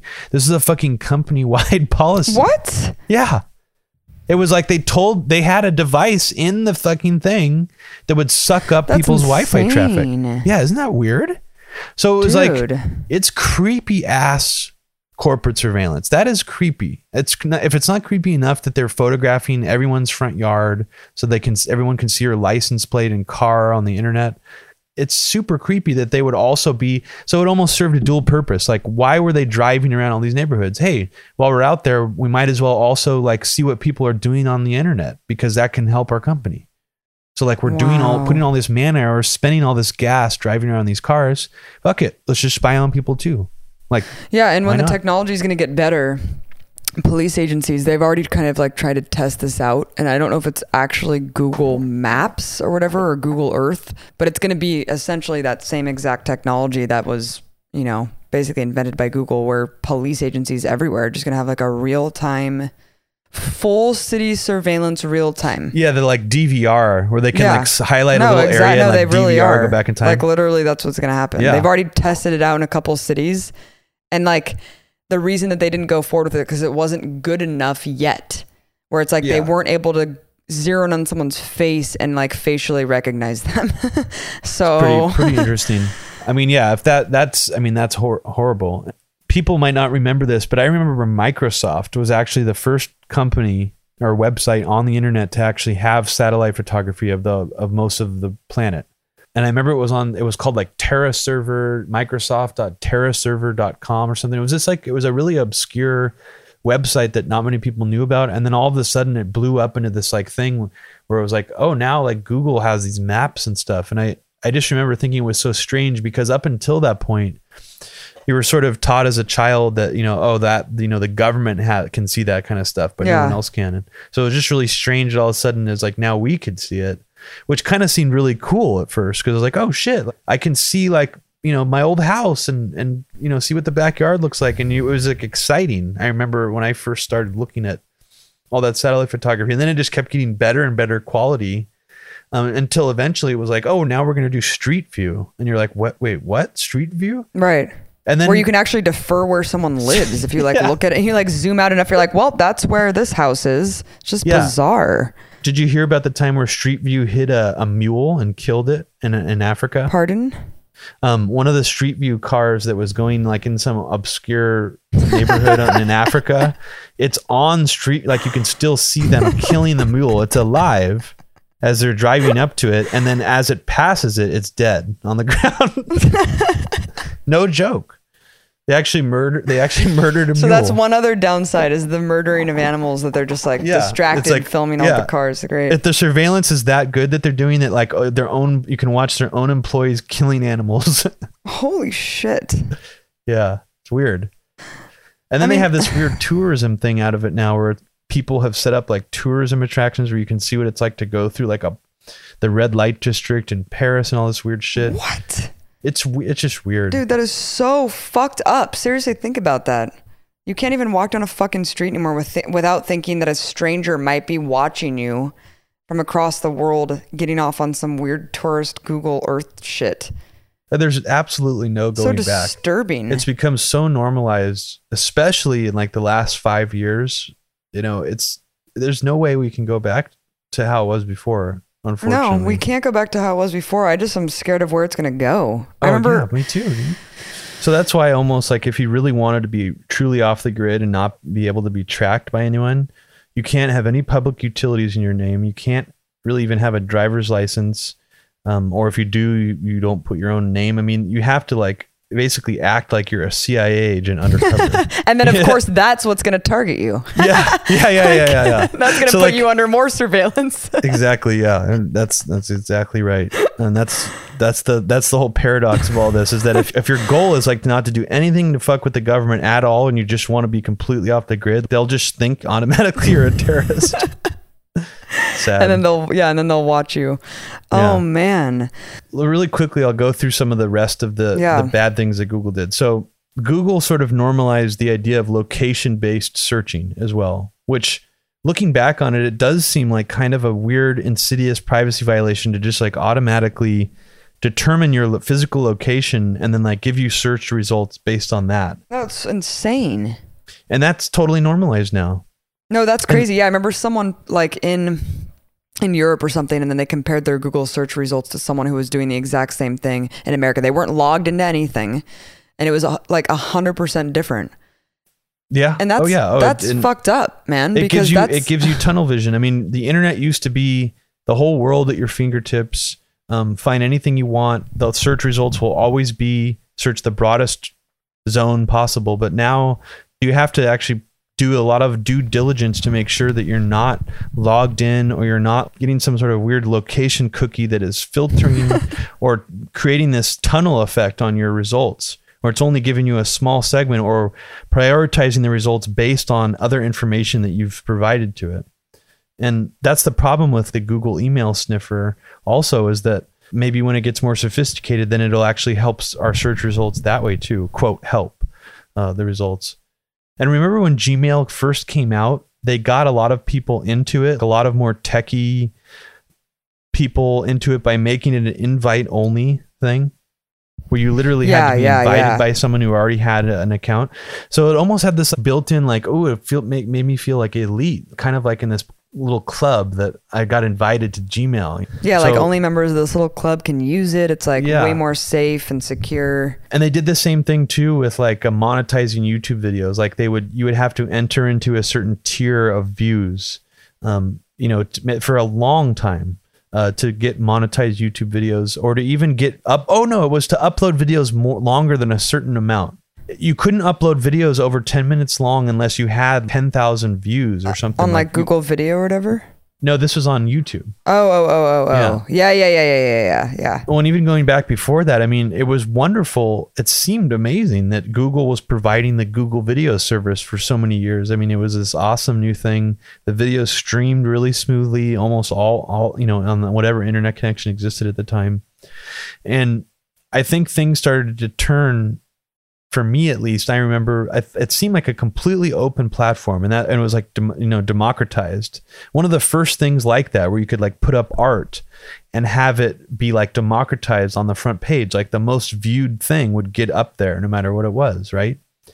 But I remember when Loose Change, I think it was Loose Change Second Edition, um, became the most viewed video but because that was pretty much the only metric at the time was Google Video, the most viewed online video of all time. Um, yeah. And mysteriously, it kept getting knocked off of the front page, even though technically you would always go look at the view count and it would have the highest view count. And for some reason, somebody at Google decided they made a corporate decision to not allow the democratizing process of Google Video to actually operate the way it was supposed to and they kept re- either resetting the view counts, shaving off views, or just knocking it off the front page. And I remember even at the time, I was kind of like, I don't really know if I believe this. It seems like, you know, that, you know, why would they be so afraid of this video? Like, does that mean Right. it's true and all this stuff? But now looking back on it, it was probably just like they didn't want to like piss off the US government too much. Yeah. Because even though it was intended to be a democratized system, totally free speech, you know, the the most viewed video goes to the top. It might not. I mean, because what if like a Ku Klux Klan video went to the top Right, or exactly. something? So somebody made an executive decision. They were like, "This, you know what? We this is just too. It's just too ex, um, exposes us a little too much. It makes it seem like we're advocating for this or something. I Right. guarantee you, Of course. decision to do that. And then eventually they removed Google Video, which seemed really unnecessary to me. Like, Right, I don't really understand why they did. it? I mean, with all the crap and the stupid ass shit that's uploaded to YouTube these days of people like opening boxes they get in the mail, and why on earth would they have to remove Google Video? The d- database as it existed was probably like a tiny fraction of the amount of space that YouTube takes up now. So it doesn't make any sense even from like a monetary perspective. And maybe it was weird. to clear out some of those more because Google Video probably had a much higher ratio of like good, you know, yeah, like high quality documentaries. good conspiracy videos, good documentaries, and uh, documentaries uploaded by people who tended to be more mature, learned, uh, more intelligent, more knowledgeable about their history. You know, they wouldn't just upload a rant of them ranting about reptilian shapeshifters for like an hour with like terrible quality like audio. So there was like a little bit of a higher bar, I think, too, because there was just less people on the internet. Uh, also, now like everybody, Dude, anybody can upload It is a video. so fucking awful now. Like, and then now YouTube and Google. Like, I can't even. I swear to God, I have two different Gmail accounts, and every time I log into one, it logs me out of my YouTube account. I'm like, fucking hell. Why is this happening? I know this is like super white people problems and really like entitlement of being like in the West. And like, this is my frustration, but it is really frustrating when you're working all day on both platforms, and for some fucking reason, they synced up all this shit and it's just so frustrating. It's so frustrating. It's like, why did they need to consolidate? Really? Like, really? Like, did you have to buy YouTube or whatever? Did Google buy YouTube? Yeah, absolutely, Yeah. they did. And oh, and this is a another. Let's go into a little bit of discussion about Oh YouTube my now. God. Wait, okay, no. No, this is great because this is all in Google's hands now. This whole YouTube not allowing indie artists now unless Absolutely, they buy into dude. this subscription service. They were the that first. defeats the whole purpose of YouTube. yeah, and this is another thing with YouTube is they also even before a lot of the the conspiracy movement got taken over by like really extremist and like patriot movement kind of libertarian right wing stuff they would still YouTube would also like reset view counts or even delete people's YouTube accounts for like 9/11 conspiracy videos. Th- this happened um, after that Google video loose change thing. So there was already like censorship going on, not based on their their terms. It was like just arbitrary censorship at the time. Looking back on it, I'm I'm more cynical now. I, I don't think there's any reason to have any faith in any big company like this that they will like actually even follow their own terms of service to censor things or or, they will make the terms of service so open to interpretation that they can just censor whatever they want. But yeah, the the YouTube copyright detection algorithm. Um, I don't know if sh- the Shazam company, that stupid app for the iPhone, invented this technology, but it's been around for a while. And essentially, what the technology is is that it's it does what's called a spectral comparison, where it looks at the frequency content of a sound file or even de- uh, video, um, like a like the color content and the pixels of a video, and compares it to what they have in a database. And if it matches up to things they have in the database that are copyrighted, it won't even let you upload the content. It'll stop you completely. And this is going to ruin YouTube. I hope everyone realizes how much because they're going to probably retroactively use this against everyone who's ever uploaded something that's copyright. Don't you well, think? that's the weird thing about it is the sad thing, and this makes me there's there's I'm of two minds when it comes to this subject. On one end of the spectrum, I'm an independent musician, and I would want to have control over if my music was uploaded to YouTube or not. And if it was uploaded by someone else, I would prefer that they put it up in lower quality. But what would happen if somebody uploaded like my full album in CD quality and didn't even link to like a place to buy it at or something like that? It would probably piss me off and maybe I might even want YouTube to have my copyrighted information in their system so that if someone tried to upload something, it wouldn't allow them to. But the problem is is that YouTube never like invited people like me to do that. These big corporations, these big media companies had this exclusive access and were just somehow made this deal with YouTube years and years ago without including anybody on the indie side of like the the art spectrum. So it just seems a little bit unfair. It's like on one hand, if I try to upload a song I like, it won't work because some big corporation has given YouTube their copyright database.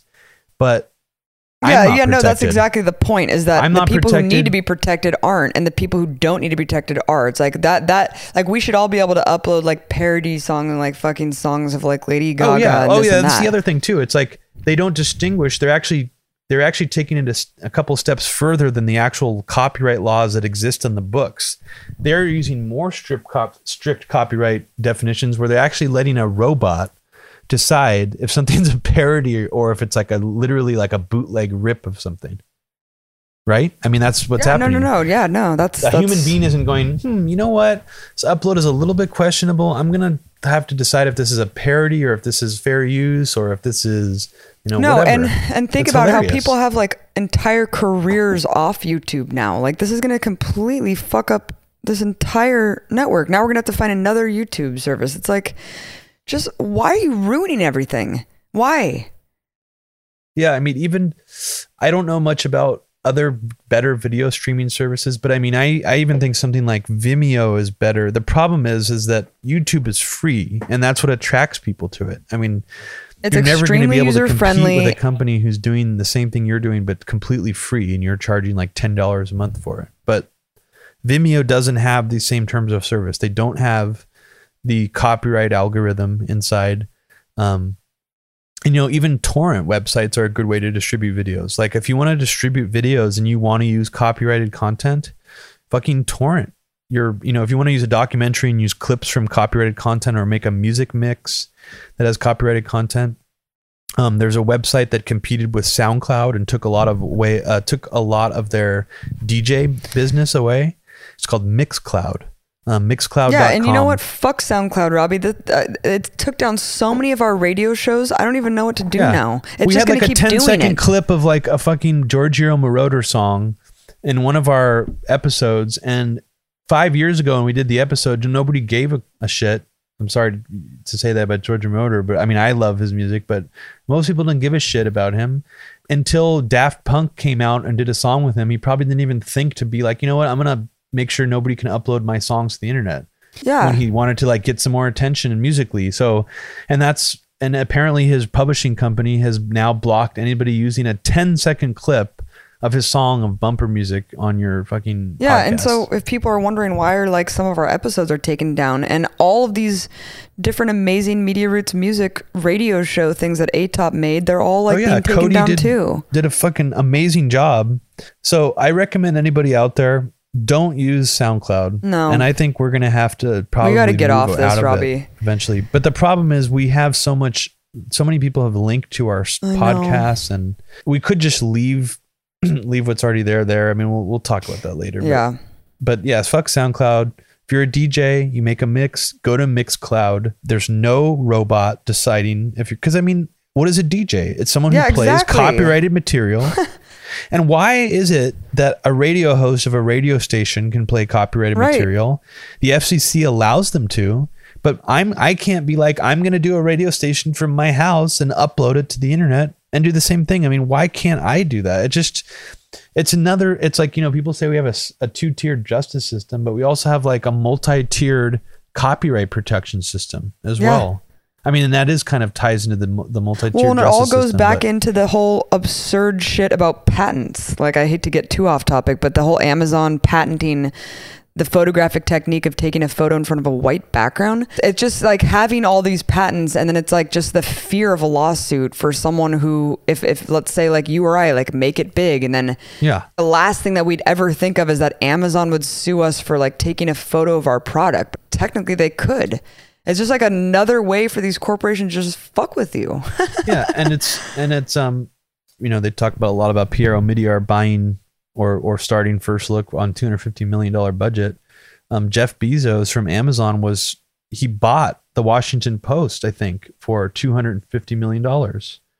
And you know it's just it just shows you it's not just that these industries are like you know this the rich guys clued with each other. It's like they I think they understand that a lot of the times they can actually have their finger on the pulse of like the human condition as it unfolds in real time because they have access to these metrics that not even the government has the, this easy of access to.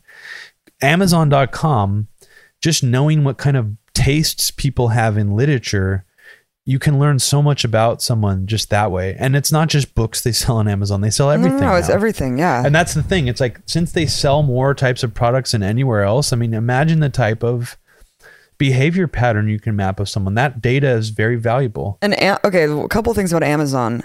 They are horrible, Robbie. I not only that whole Jeff Bezos buying, you know, buying an, an entire newspaper that's a, like one of the quote most well trusted newspapers in America.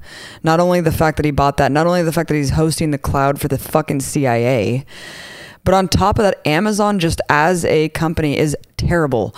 I'll buy shit off Amazon because it's fucking easy and convenient. I get Amazon gift cards and I'll buy like literally like manila envelopes or something to ship art. And those will come in a gigantic box full of styrofoam little cubes. Yeah. And you're just like, why didn't you just send this in another manila envelope? Like, why am I getting a gigantic box full of styrofoam? Full of heard of the- styrofoam. Have you heard of the terrible stopwatch challenges they make their employees do? Where yes. it's like whoever can yes. pick the tell, fastest. tell people about this. This is insane. Yeah, I mean, essentially, they actually measure how fast an employee can pick an item off of the shelf from an order getting submitted on Amazon. So they give people like a little timer. So like they give people like these little robots. They treat their customers like robots. Like they Yeah. would they treat like you as if Philip you K. should Dick. be as efficient as a robot. Exactly yeah, like Philip and they K. Dick. time you. And it's not like someone's sitting there with a stopwatch measuring you. It's like No. they have you have a device on your fucking body. Right. It's like wearable technology. I mean, this is like it seems extremely dystopian, but it's like and you know, it's Amazon, yay, like nothing's wrong. Like but these employers are treated like shit. I mean, can you Yeah. imagine wearing like Heimer?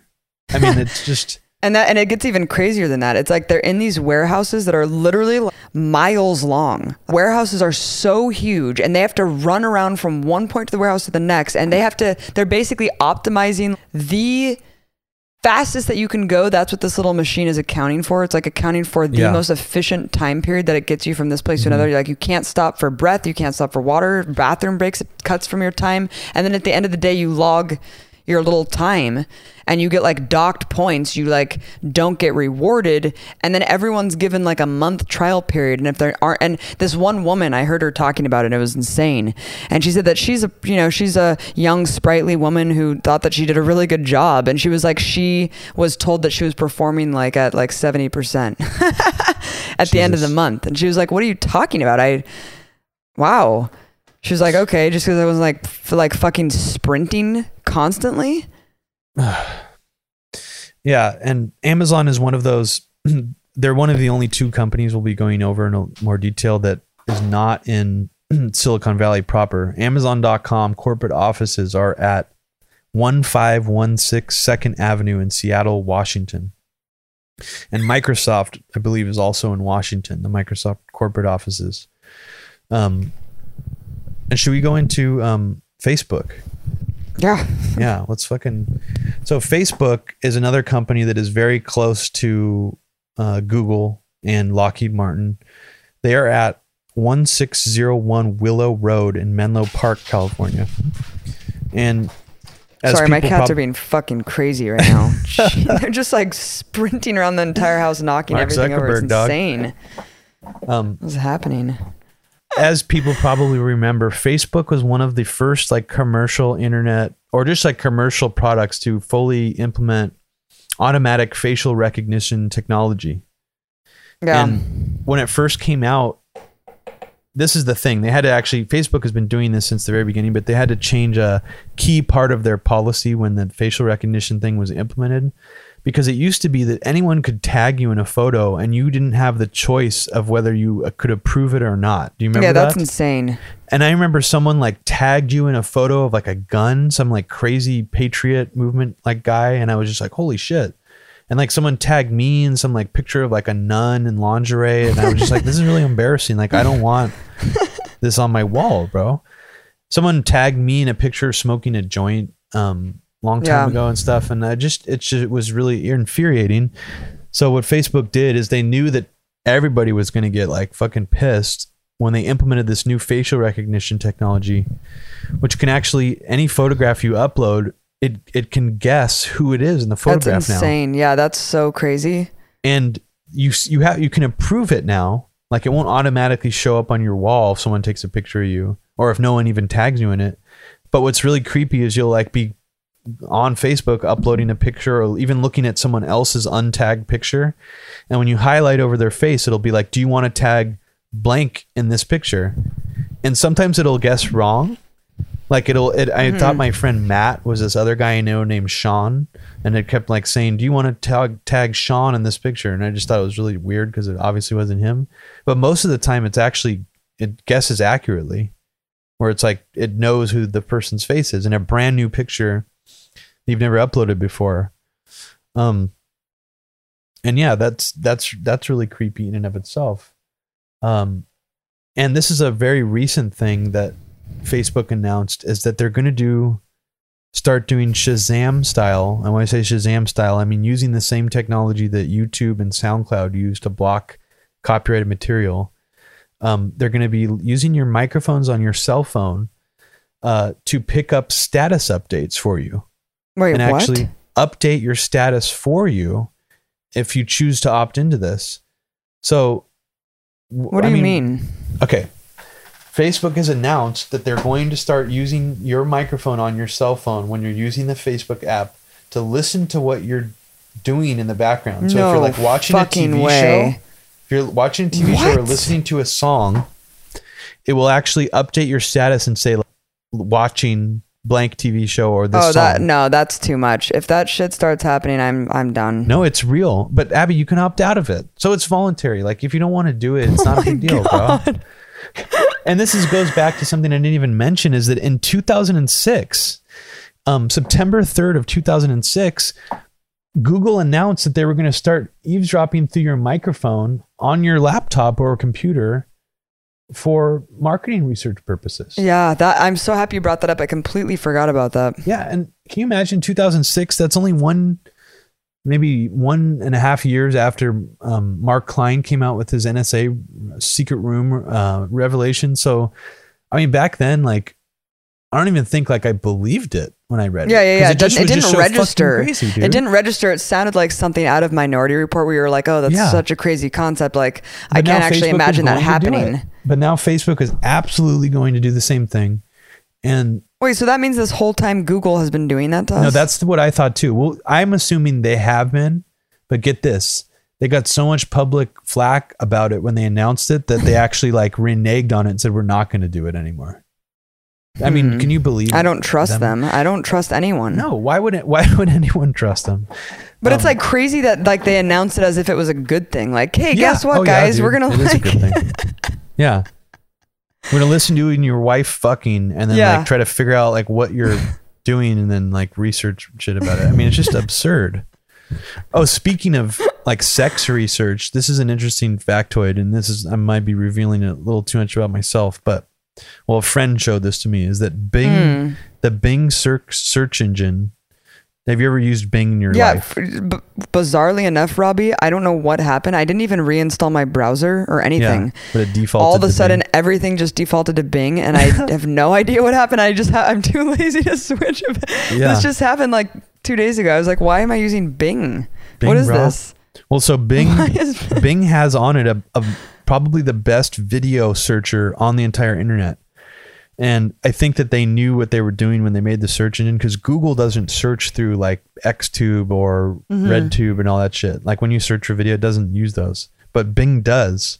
It's probably like the best way to search for like porn videos online. Like, cause it searches all of them at once no way? and that's really interesting because like what what are they doing with that data like if that catches on and i'm actually right about that like i don't even know if that's true that it's the best way to do that but it seems like it's kind of like a secret thing that they don't really advertise about bing for Good. obvious I'm reasons glad Bing is my Bing now. but I'm uh glad I'm banging it up. no try it out people listening at home it's i mean i'm not encouraging us to use these companies but like you know in a pinch like bing bing video search man it's shockingly like good. And that kind of mm. data is really interesting too. Like what can corporations do with like our sexual preferences?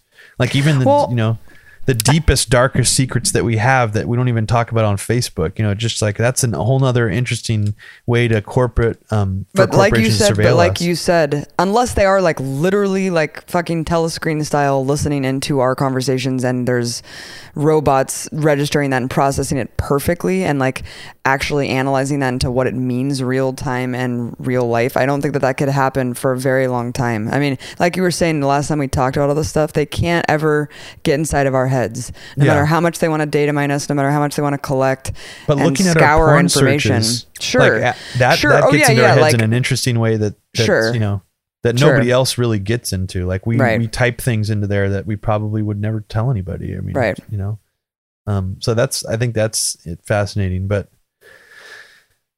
but yeah, Mark Zuckerberg, dude. I mean, yeah, he's a he's just this like well-meaning but like really autistic or like you know Aspergery dude who like wanted to get back at his girlfriend and blah blah blah, and he fucked up and stole the idea from the Winklevoss twins, and then like you know they sued him later, and uh and yeah, the social network is it really glosses over the fucking damage he's done like to society.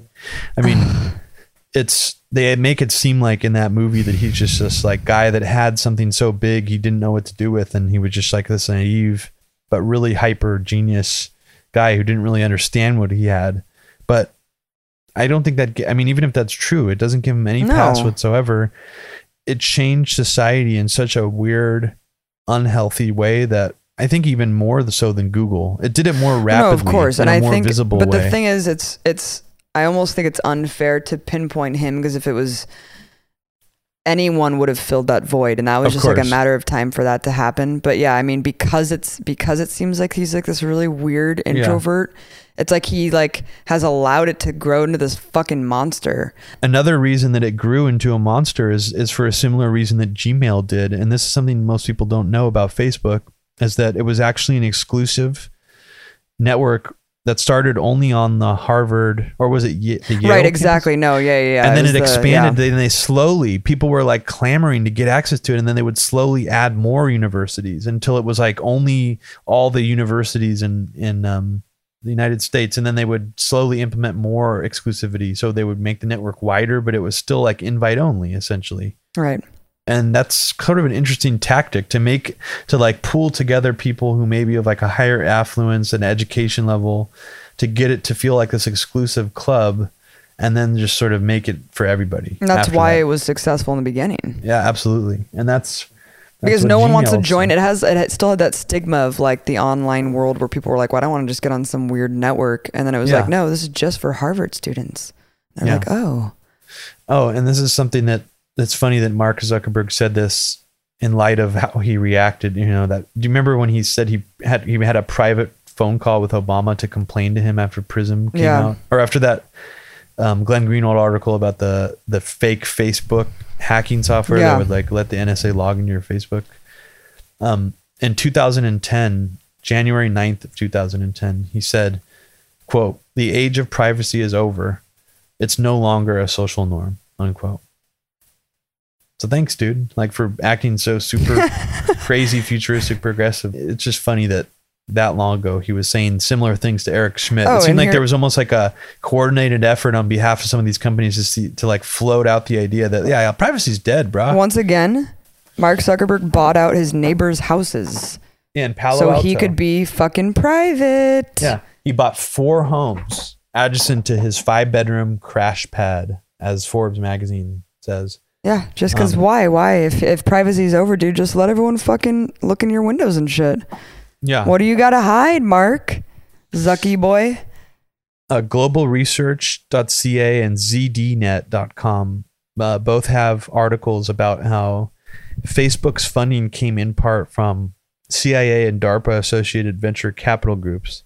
And I don't I don't know if they were like front I mean they're not like literally like government venture capital groups. They're like venture capital groups that fund a lot of other you know private sector government work in DARPA. So you know, I, I just think a lot of the people in the government probably knew that Facebook was going to be a really useful way to them for them to f- get intelligence on people. And they and they and the FBI has even said that like our favorite our favorite website is Facebook because we can find out so much about like a suspect or or whoever. Really quickly, I just thought of this hilarious news story where this girl got burglarized and they found her assailant because he was still logged in her Facebook. She like logged on while he was in Jesus the Christ. house and then just What left his account idiot, in. Holy fuck. Wow. Yeah. Jesus. um so there was a couple uh, there was a couple like attempts uh, to protest against Facebook in on May 31st 2010 there was what was called the quit Facebook day it was like the attempt to get people off of Facebook it was estimated that 2% of Facebook users coming from the United States would delete their account and I don't know if that means that that's how many people did delete their account or if that's how many people they thought were going to delete it. I mean, 2% actually is still a pretty high number. It's still sad, but I think an, another way to protest Facebook would be you could just do the civil disobedience thing, go to their headquarters in Menlo Park, or you could just like not necessarily quit Facebook, create like just completely fake information and, uh, you know, just change all your information. Just don't put real information on Facebook.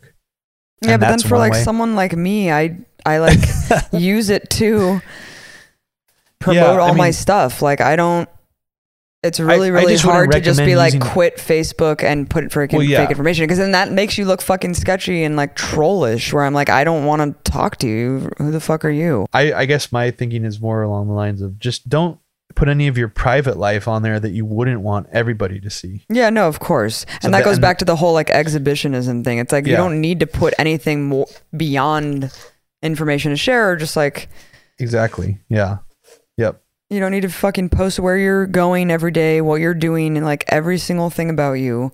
Mm-hmm. And and you don't need to post all that shit on Twitter either and Foursquare. It's like, what the hell? I remember when we were when we were in Oakland doing Occupy Oakland stuff, and I remember the news that came out that said that like hidden cameras were being put in bars. Do you remember that? No. Yeah, that was like another story that can't like bars were opting into this thing to have like live feeds like in the bar and then but then they weren't telling their customers that they were doing it and then like everyone got really pissed off because they were like, "Look, if I want to fucking go to a bar and like lie to my girlfriend, I don't need to know that I'm to like show up on a fucking feed on some like bar stream app." Yeah. I, I think I do remember that now. Yeah.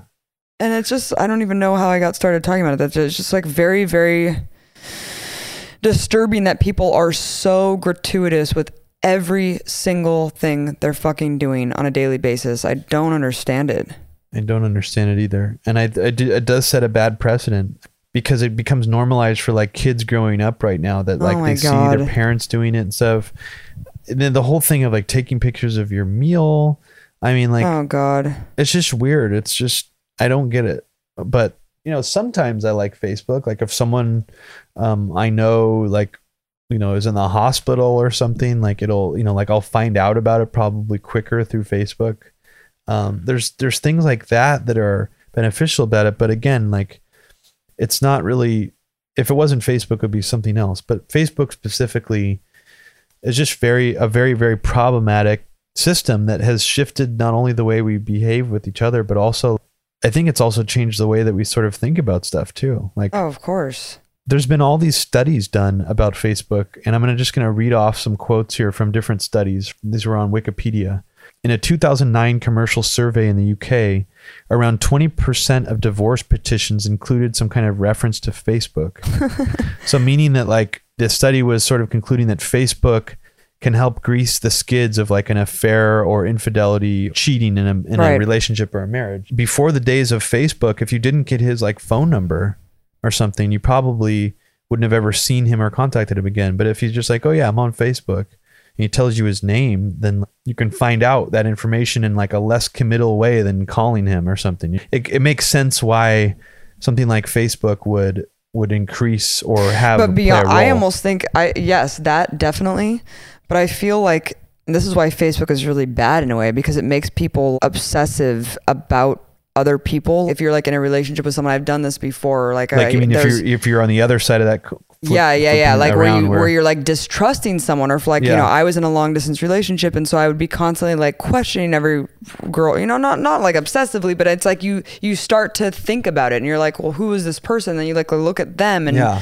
it's so like fucking if your significant other sense. likes something on some attractive girl's Facebook Yeah. page, and you're like, hmm, Yeah, you're like, who is this person? mean? And then you start to get like looking at their profile. It's like that's an invasion of their privacy. It's like, why am I fucking giving a shit about this other person who I would Yeah, never come in contact with? it changes the way that we think about relationships in a way that no other internet service or company has before and that in and of itself is really significant because there's like i mean i and i think it's much more negative than positive i mean Right. it, out, it definitely outweighs the positives um another study uh, conducted by two german universities demonstrated facebook envy and found that as many as one out of three people actually feel worse and less satisfied with their lives after visiting the site.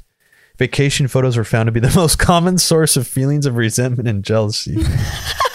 it sounds cute and funny, but I mean, it's fucking true. It's totally true. It makes total sense to me. Really quickly, if I Oh, can sure. interject, one thing that I think is also really horrible is that it's everyone. I, this is what I've noticed too. All these social cues, like the people who put up the most photos of themselves and their spouses, or like the most photos of them having fun, tend to be like the most like unhappy relationships. It's like you're constantly putting up this false front because if you were that happy and you were having such a fucking blast in life, you don't need that reinforcement constantly by everyone around you Yeah. that's a, another bizarre thing that it just like seems really fake to me in that sense, you know? Well, there's this really sad little short film someone made recently. I sent it to you. I don't know if you watched it. It was of a guy who was like looking at Facebook and saw people like posting really good looking pictures of their food and stuff at some fancy restaurant. And he was like sitting with his wife on the couch watching TV. So he decided to um, just say like at sushi with the wife, like exclamation mark. And it just showed him like doing all these different Facebook episode uh, updates that were not true. And then like his girlfriend broke up with him and he was like going into like a drunken stupor in his car, like all filthy. And he's like, he wrote on Facebook clubbing and he like took a selfie of him like all drunk holding the liquor bottle. and it was just like really, really it was a really simple, sad little like vignette, but it was. I mean, it's very true. Like, I I always question that when people act that extrovertedly happy on on Facebook, like it may it does make me question it. Whereas people who are more kind of more just silly or not like taking Facebook that seriously, I I feel like those people are probably just more presenting as who they really are, you know, like Yeah, and I'm not talking about like you know going on a vacation. I understand. I post vacation photos too. I, I I feel like I'm almost being too judgmental if someone is that way. I'm just saying No, the people who are too. very No. over the top, and and I'm acknowledging that like no, it's it's never the way it fucking seems. Like if someone went to my Facebook, they'd think that all I did was complain about politics. I like would never be able to relax and have fun. But that's like what I use the site for. I use it for like you know the art and Well, yeah, that's the thing. I mean, I think for all of us, the internet, no matter what we do on it publicly, is an avatar of a part of our personality that doesn't represent our whole Right. who we are at all. And that's goes back to the idea that there's no way, no matter how sophisticated this technology gets, that they can know us as well as we know ourselves, and that's unless they're able to read our mind, which maybe eventually they will be able to. maybe they can sniff our um, neurons, you know, like they listen, you know. Maybe eventually when we have like a little helmet that plugs into our mind, like Google b- announce, okay, we're gonna start like like uh, sniffing your like neuron helmet to see like you know just to give you like better ads. like to advertise Yeah, yeah. products to you. See what you're thinking. you can about. opt out. Yeah. you can opt out. Okay, so a couple more studies I wanted to mention before we moved on. In May 2011, emails were sent to journalists and bloggers making critical allegations about Google's privacy policies. However, it was later discovered that the anti Google campaign conducted by PR giant Burson Marsteller was paid for by Facebook in what CNN referred to as, quote, a new level skullduggery. Um, so just like intercorporation competition, but like Facebook is like spreading like privacy concerns about Google through a PR firm. Wow. Wait, Burson. Marsteller. No, I know that name. I'm trying to look up what else they've done. I think they had something to do with aspartame and Donald Rumsfeld. and this is just another thing that a lot of people I'm sure heard about. A lot of like more feminist people that I'm friends with on Facebook were posting about this. Um, that in October 2013, Facebook stated that while continuing a ban on breastfeeding pictures, this is actually what they said. I mean, not in these exact words, but this is not like an inference or anything. This is actually their policy that they ban breastfeeding pictures, but that they would still allow clips of like beheadings and extreme violence because a lot of people were posting clips from Syria at the time, and uh, that was actually their policy. Now they took off the ban on breastfeeding, but for like three years they allowed people to post like literal snuff videos. That just goes back to how fucking sexually repressed we are, where we can allow Yeah. like you know we we can't show a fucking tits. But you would even think that if An fa- you know, ass. Facebook claims to be this like LGBT friendly organization, they just added like something like 50 different gender, um, Yeah. 50, I, I don't know the exact amount, but a, a bunch of different gender identity types where you can actually change to all these different, different gender Yeah. identity identifications. I even got tricked by it a little bit. I was like, oh, that's like surprisingly progressive for a company like Facebook. And then the more that I thought about it, I was actually like, wait a second that's really fucking smart of them because they're going ahead of the curve of like gender politics. Mm-hmm. That type of metric data, that type of metadata about human beings is extremely valuable. That's smart of them to pick up on that data collection, Oh yeah. that kind of surveillance of people before anybody else does. It's so interesting to me to think about it from that way that like they can actually hijack um, memes and shit like that's gonna li- be the liberal new industry. politics, Yeah, that's liberal gonna be the causes. new industry. and and just be like, oh yeah, we're super progressive, but Right. yeah, we're actually just doing this to make money because it's really smart of us, Wow. paying it forward. Yeah, because look at every single giant corporation now. Even all the defense contractors are like giving the most money to, um, the equal like like the gay rights organizations and shit.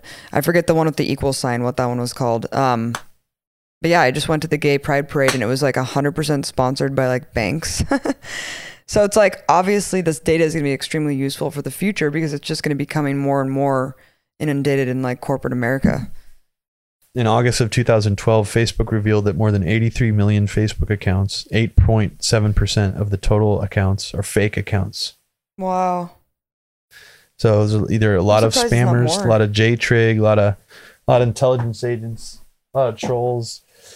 And then, you know, going all the way back to that quote that Mark Zuckerberg said that the age of privacy is over, like acting like he's some sort of futurist or whatever.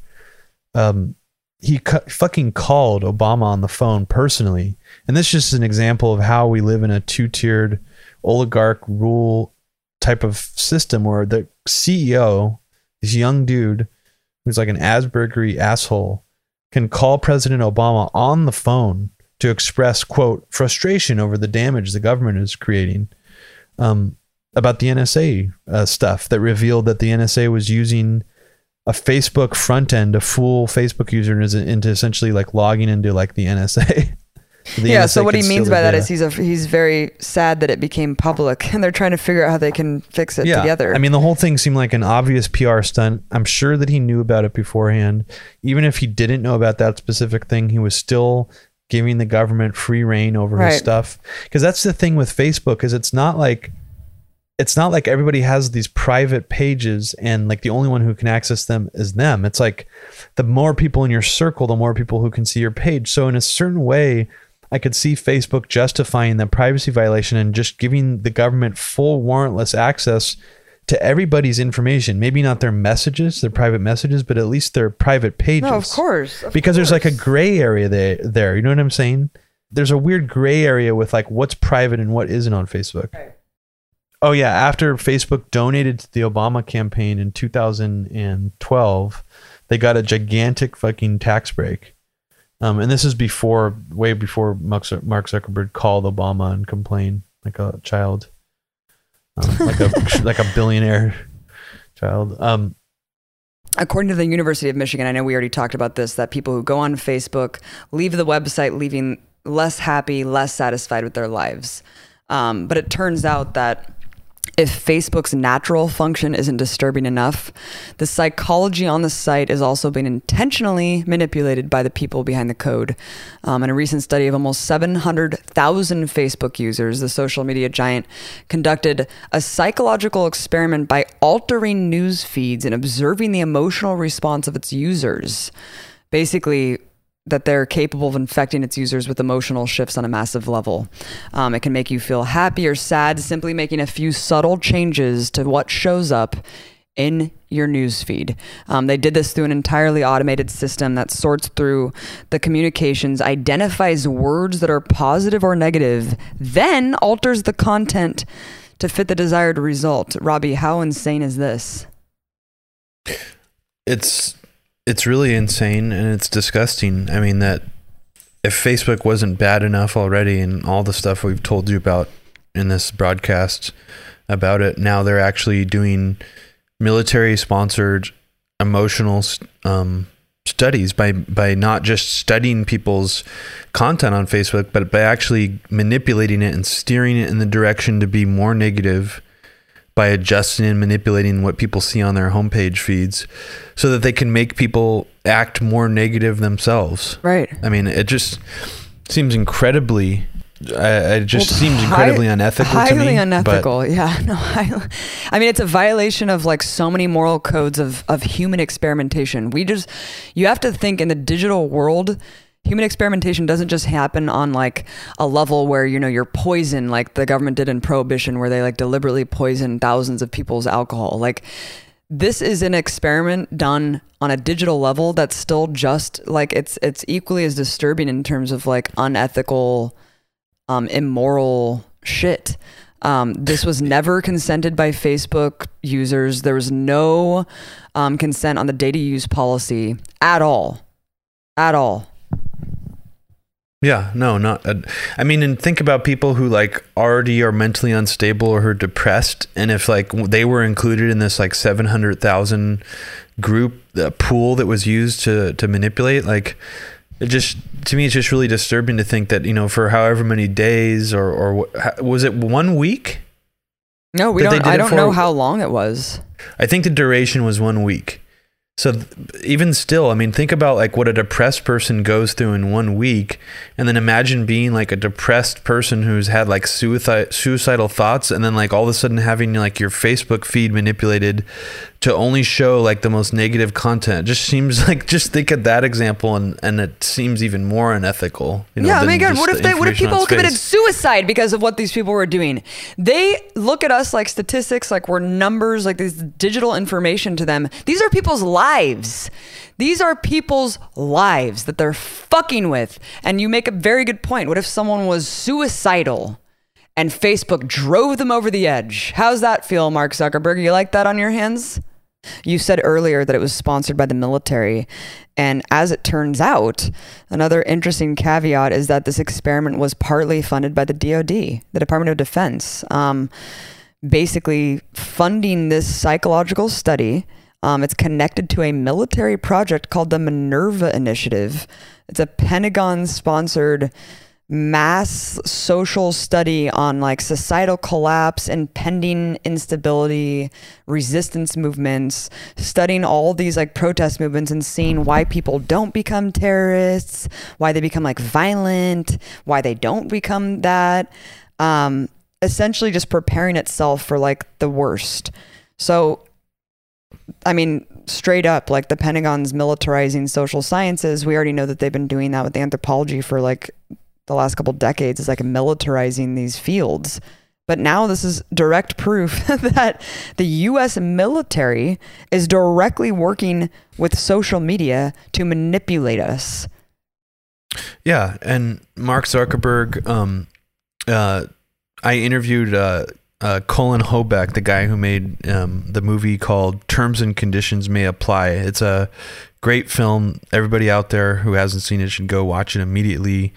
Um, it's it's kind of uh, very similar to United States of Secrets Part Two, except it only focuses in on the private and corporate surveillance Oh, great. angle and and in that that um that film he he brought up an interesting event that happened where Robert Mueller uh, head of the FBI used to just go casually visit the Facebook campus in Palo, Palo Alto and Menlo Park because there's multiple Facebook campuses. It turns out there's not just one, and nobody really knows why he was visiting Facebook or what the reason was. I mean, if the FBI wanted to simply pull a warrant request on Facebook, they wouldn't have to send their fucking head of the FBI over Right. there to do it. So there was obviously some kind of like you know handshakes, kind of like you know some some sort of meet and greet kind of event going That's on there that we'll never really know about. We don't have no fucking idea what that was for. But after this study came out, I mean, you know, where what does Facebook have any bounds of you know openly working with the U.S. government? And obviously, this answers that in part is they you know if they're willing to work with the U.S. military to manipulate our emotions, then probably they don't have any bounds whatsoever. Right. And I mentioned Mark Zuckerberg earlier and, and how he's a psychotic fucking cunt. Um, and here's what he actually said in an inter- it wasn't an interview, it was an AOL chat he was having with someone um, during quote Facebook's early days, and this is reported by Business Insider on May 13th, 2010. But it was obviously from years before that. So here's his actual quote when he's talking to someone privately online, and I guess this guy decided to leak it because he remembered how evil Mark Zuckerberg was even from the very beginning. Uh, and his, I guess, his screen name was Zuck. So Zuck says, "Yeah, so if you ever need any info about anyone at Harvard, just ask. I have over four thousand emails, pictures, addresses, SNS." And then the guy says, What? How'd you manage that one? And Zuck says, People just submitted it. I don't know why. They, quote, trust me, end quote. Dumb fucks. Um, and that he's never disputed that that's an actual quote from him. People have tried to say that it was taken out of context, but that is a uncensored, uh, transparent insight into what actually goes on in this guy's mind and how he values people's privacy. It's like he knows that it's ridiculous that people would trust him in the first place. And that was at the very You know? beginning. Yeah. Yeah. I mean, and think about what billions of dollars has done to his mind. Do you think it's made him more moral and more ethical? No. Absolutely not. It's probably No. just given him reason to rationalize his own fucking psychosis. Right. You know, I Well, mean, there you it's- go. Yeah. There you go. and and Sheryl Sandberg, the second in command at Facebook, Um, uh, there was all these headlines going around after the emotional study was revealed, saying that she apologized for the study, but she didn't apologize. She said all she said was, "quote this is part of an ongoing research companies do to test different products, and that's what it was. It was poorly communicated, and for that communication, we apologize. Oh, we never meant yeah, to no, they're, they're apologizing you. for like the PR nightmare that they didn't like Yeah. frame it well enough. Yeah, this is one week, and it was a small experiment. She said it has been communicated as an experiment to shift emotions. It's not exactly what it was. It was an experiment in showing people different things to see, to see how it worked. Again, what really matters here is that we take people's privacy incredibly seriously, and we will continue to do that. That's So it's like a sorry, not sorry. Like, oh, this is just what companies do, and you know, we're just another company. So sorry, guys. Um, Wow, these people are fucking disgusting. Absolutely disgusting.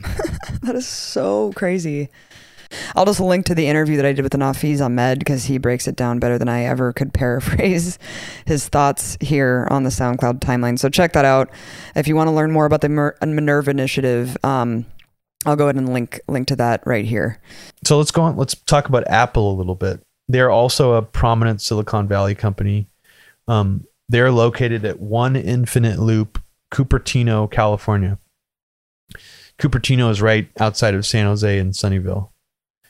And um, they're one of the only companies that exclusively used AT&T as a phone carrier for many, many years. And AT&T was one of the first companies exposed of just letting the NSA copy all their internet traffic. Um, the iPhone didn't let you use another carrier until like three years ago. Um, so that's I think noteworthy in and of itself that this supposed like company that you know is more respectful of their users and customers and, and whatever would would do that in the first place. Um, yeah, I mean, and- they they and you you, also can't take keep- the battery out. I would, yeah, yeah. You cannot remove the battery of an iPhone, and that might sound paranoid to people who don't, you know, think like we do, maybe. But in reality, if your phone, cell phone is off and the battery is still inside of it, um, the U.S. government, you know, the CIA, the NSA, um, intelligence agencies can actually make it seem like your phone is still off, but still track you. Um, I don't know if they could actually listen to your voice, but they can find your location, uh, even if your phone is off. But so you can take a battery out of most cell phones if you really wanted to. no, they can still listen to you. okay. Shit. Yeah. Well, yeah, that's pretty bad. So an iPhone makes it pretty much impossible to avoid that if you really wanted to go off the grid, Yeah, so you're like carrying around a recording device basically all the Yeah. time. I Which have is one. which is ridiculous. Sad. I mean, you can remove it if you like destroy it, I guess. I don't know if you can remove it. I mean, you probably have to like literally get one of those little tiny mini eyeglass screwdriver kits and like take you like an hour to take it out. But I mean, maybe technically you can, but you know, um, iTunes, uh, Apple's um, media store was one of the first companies to implement what's called digital rights management, which is a it's a fingerprint on the file. It's like a security thing that makes it so you can't copy um, the file to more like more than five times or something like that. It has like a limitation. But essentially, what it is is it's like defeating the purpose of like digital files because the whole point of a digital file is that you can make as many copies yeah, as you yeah, want. like force you to It's ma- yours. redo all of your files into this weird fucking. If you've file paid for system. it, it's yours and you could copy it. You're not technically supposed to copy it to a friend, but that was the whole point No, that's before. insane too. That didn't used to be like that, where they now allow you five downloads. well, I think well, it yeah, it's I, I don't know if they if No, iTunes no, it's not even five downloads. It's like five different devices. It's bullshit. Yeah. I mean, that's, and they normalized that technology. They made it so that when you buy a file, you buy a digital file, there'll be a restriction on how many times you can copy it. And that's really fucked up. And they did that for music first. And that's to me extremely fucked up. Um, and that's also kind of ironic to me that they would do that because if you think about it, the iPod itself, I mean, let's just, this is just, let's just be straight here. The iPod itself encourages copyright infringement. The whole idea of listening to MP3s sort of came out of boot music bootlegging. So here's Apple profiting off of their one of their best selling products, which was a product designed around a culture of copyright infringement and and implementing before and any you other mean company. like there's no there's no way that someone could like purchase like 10,000 albums or whatever like you Yeah. know like it just holds And this I'm- insane amount of music and I'm okay with that. I mean, No, like of I'm, course. I download you know music all the time, but I also buy music online. I do Yeah. that too. I mean, certain people won't buy any music. That's their prerogative. Um, but it's just yeah, it's I think it sets a really awful precedent what they did. And even the Apple Store itself, like the Apple App Store, is like a closed system. They have their own operating system on the iPhone that is a closed system.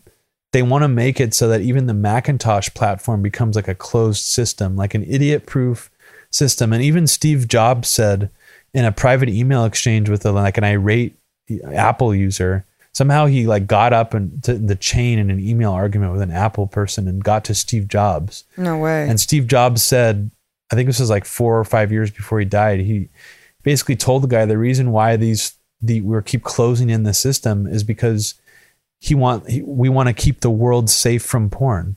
Like essentially arguing, do you want like your kid to just like be able to just look at terrible pornography? So he was sort of like justifying this idea of making the the world of the internet smaller.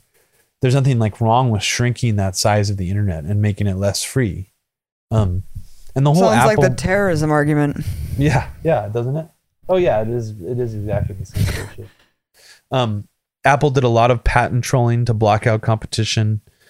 Infamous for filing lawsuits against other companies that did, did touch um, touchscreen based cell phones. Um, uh, they started the precedent of of the idea of data mining uh, cellular phone applications.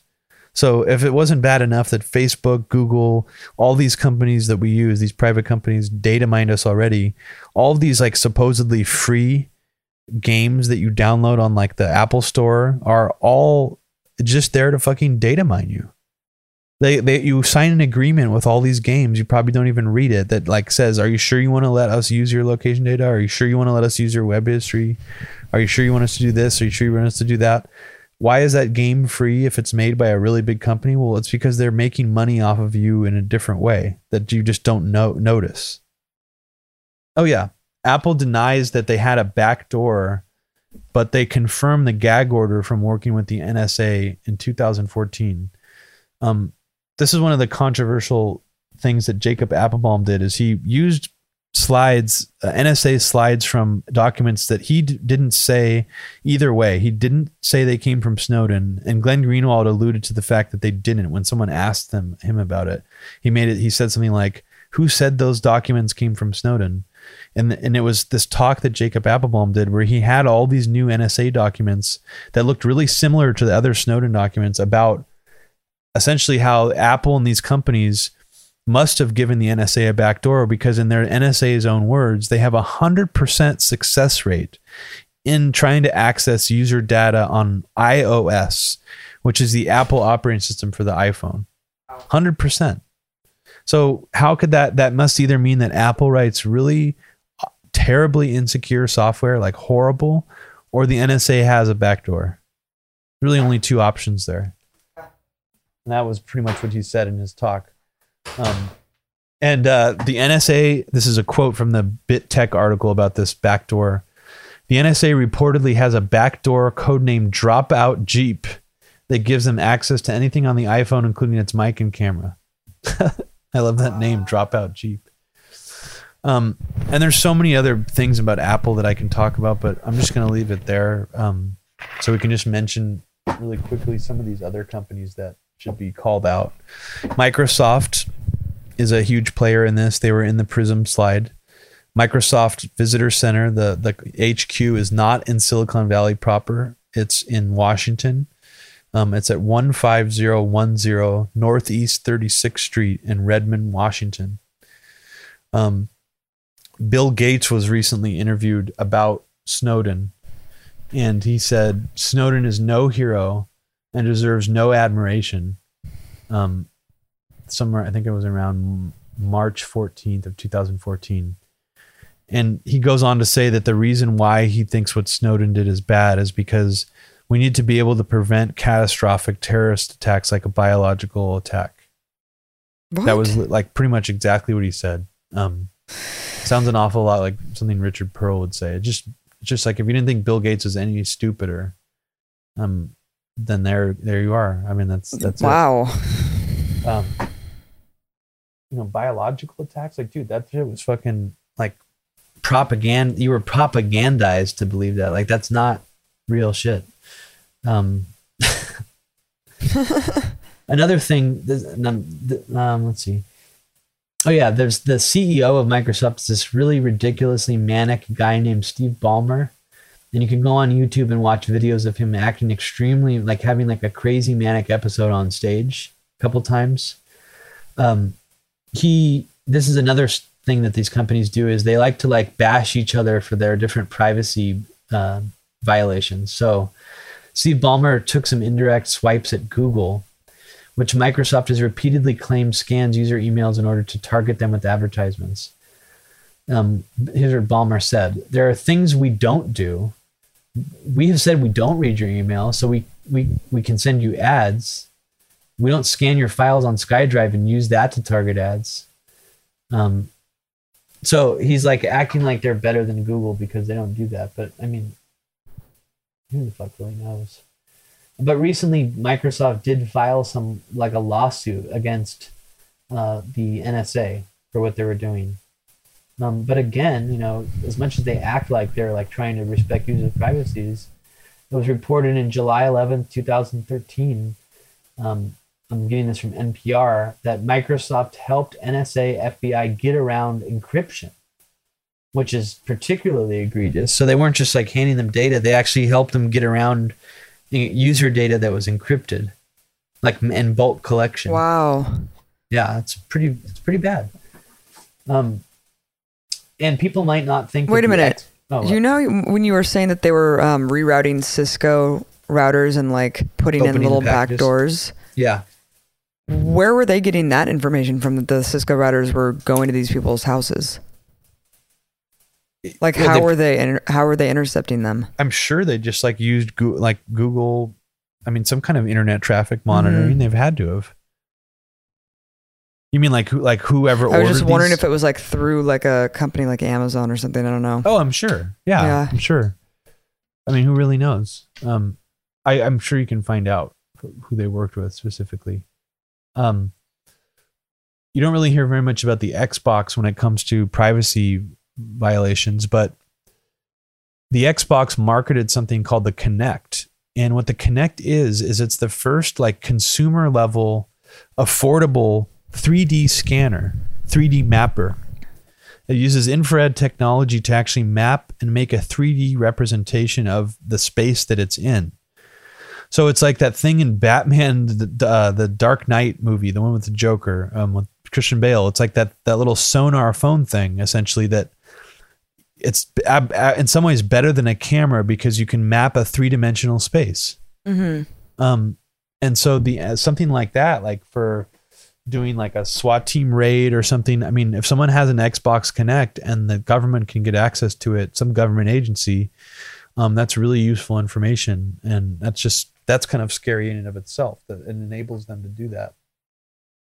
And as we've seen, Microsoft doesn't already doesn't really care much about our privacy. Um, and Skype is also one of the most common ways people do voice chatting online, and that's owned by Microsoft as well.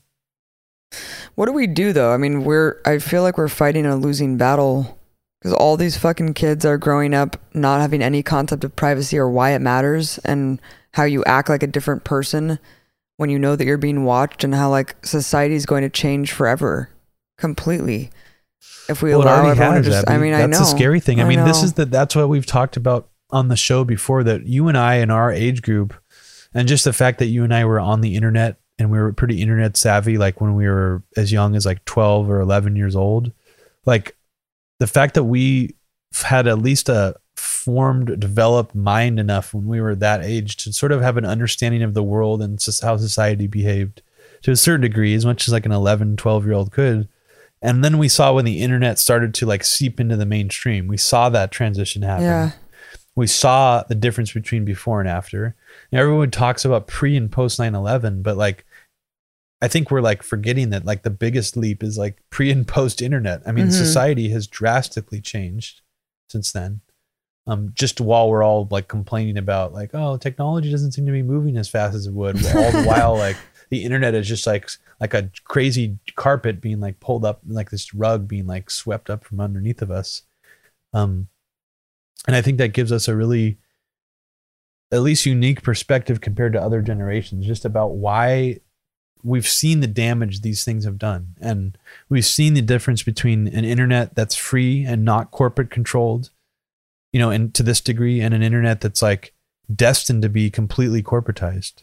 And I think that's what we're facing now. I mean, And the death of net media. neutrality is just And- another media nail in in the general too yeah like Yeah. how we we grew up like actually watching like investigative journalism yeah. like reports like the you know there was just like one news show it would be like the nightly news where they'd actually do like a really hard hitting report yeah. before like I I mean so much has changed I guess it's just like all it is all joined together and even companies like Oracle, which were really obscure back in the day, like early internet days, they were like a, I mean, they're and they still are like a business to business type of company, but they changed the face of business. Like, um, they their whole thing is databases.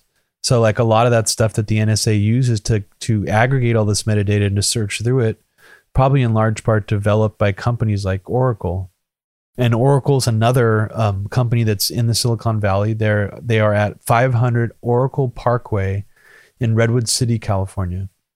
Larry Ellison is the CEO of Google. I mean, of sorry, of Oracle, and he also happens to be one of the richest men in the world. Um, unlike a lot of other CEOs, it's not super common. I mean, it's common enough, but it's not like Larry Ellison is literally. I think he's like in the top ten, and he's the CEO also of of Oracle and he's just a really weird looking, sleazy looking, like tan guy. He looks like just really sleazy. Um, but he was recently asked in an interview what he thought about NSA surveillance and Snowden.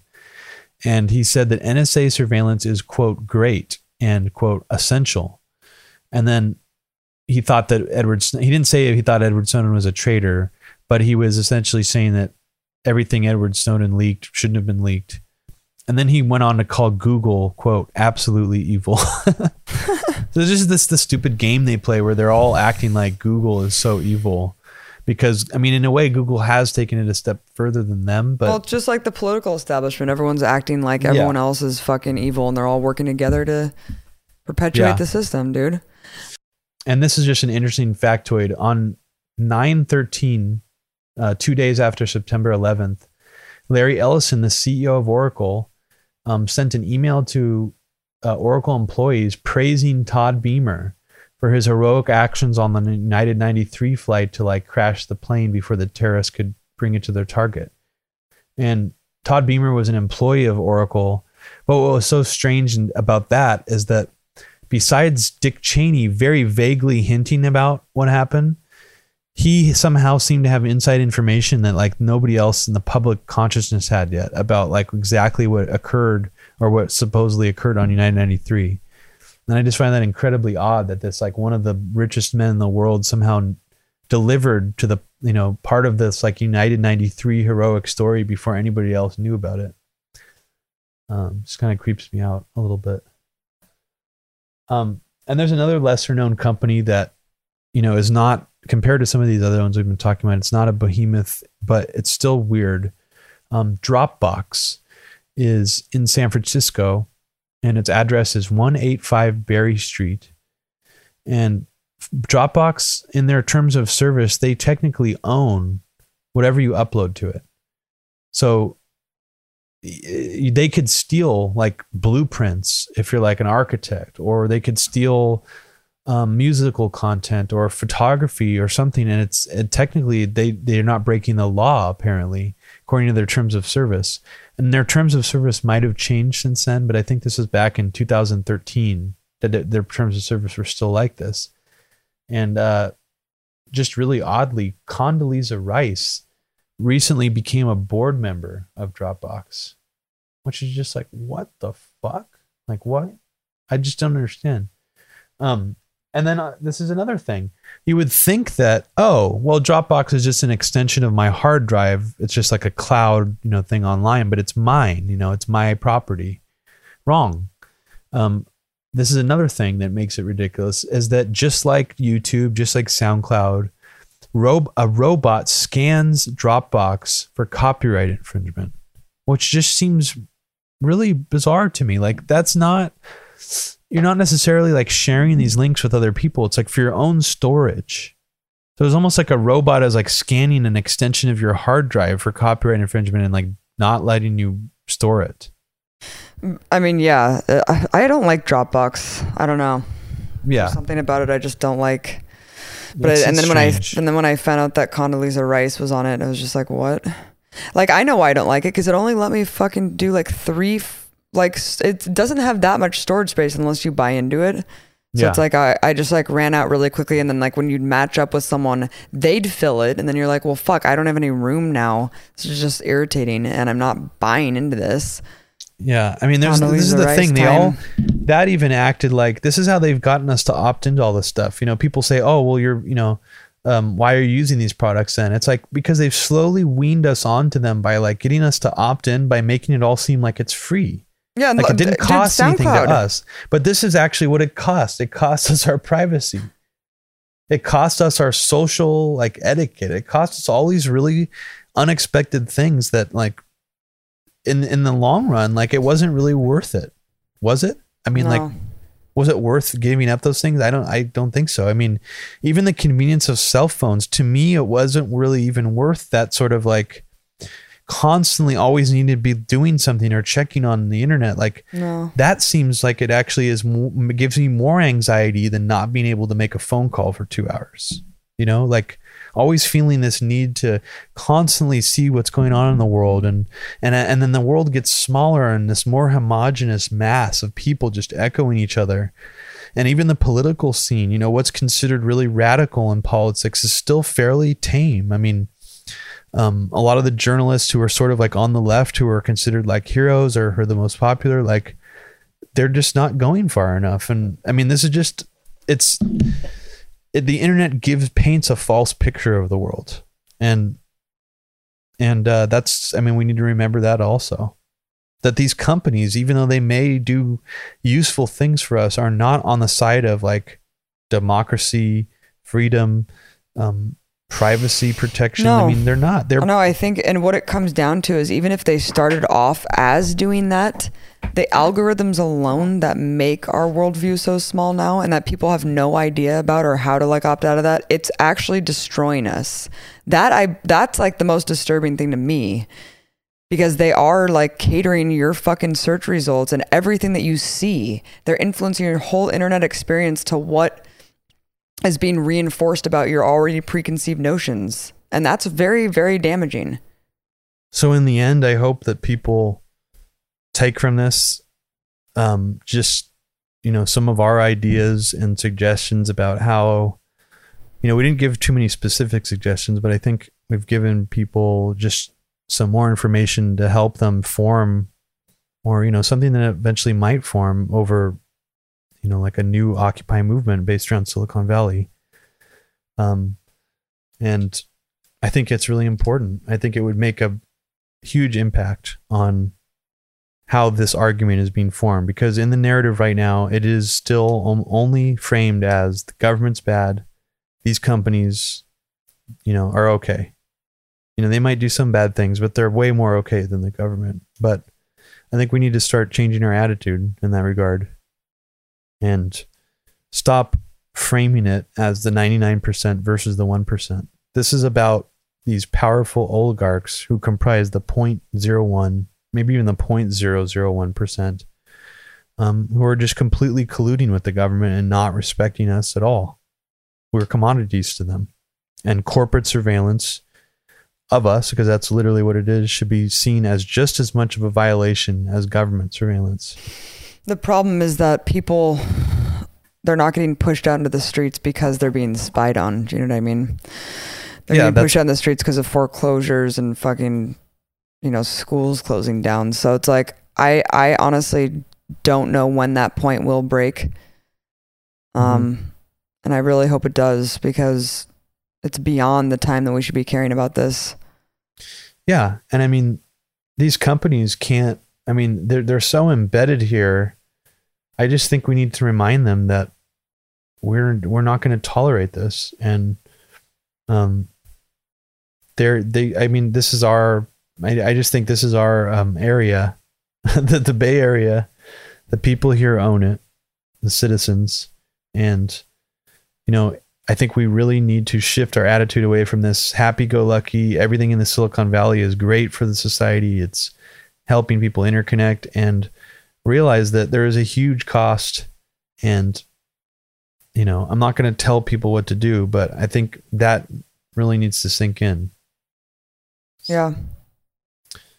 Um, and that's pretty much it. Well, thanks for compiling all that research. That was really fascinating shit.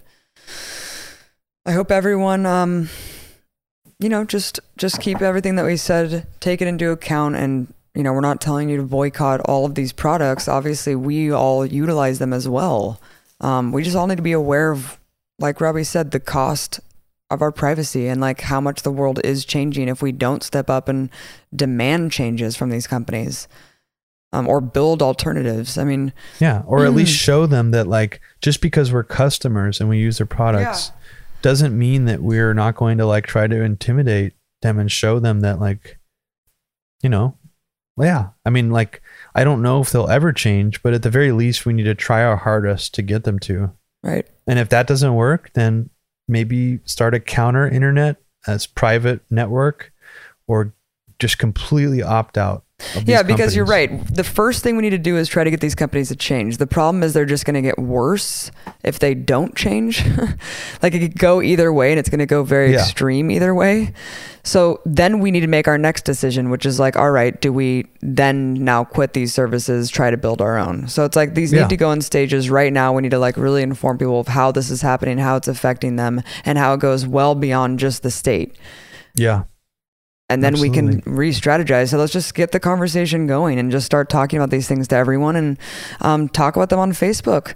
Start talking yeah. them about you know on social media. I mean, we just need to use these tools and get it get it rocking. Completely agree. All right, everyone. Thanks for listening to the extremely long episode of Media Roots Radio. Donate to MediaRoots.org and check out uh, Breaking the Set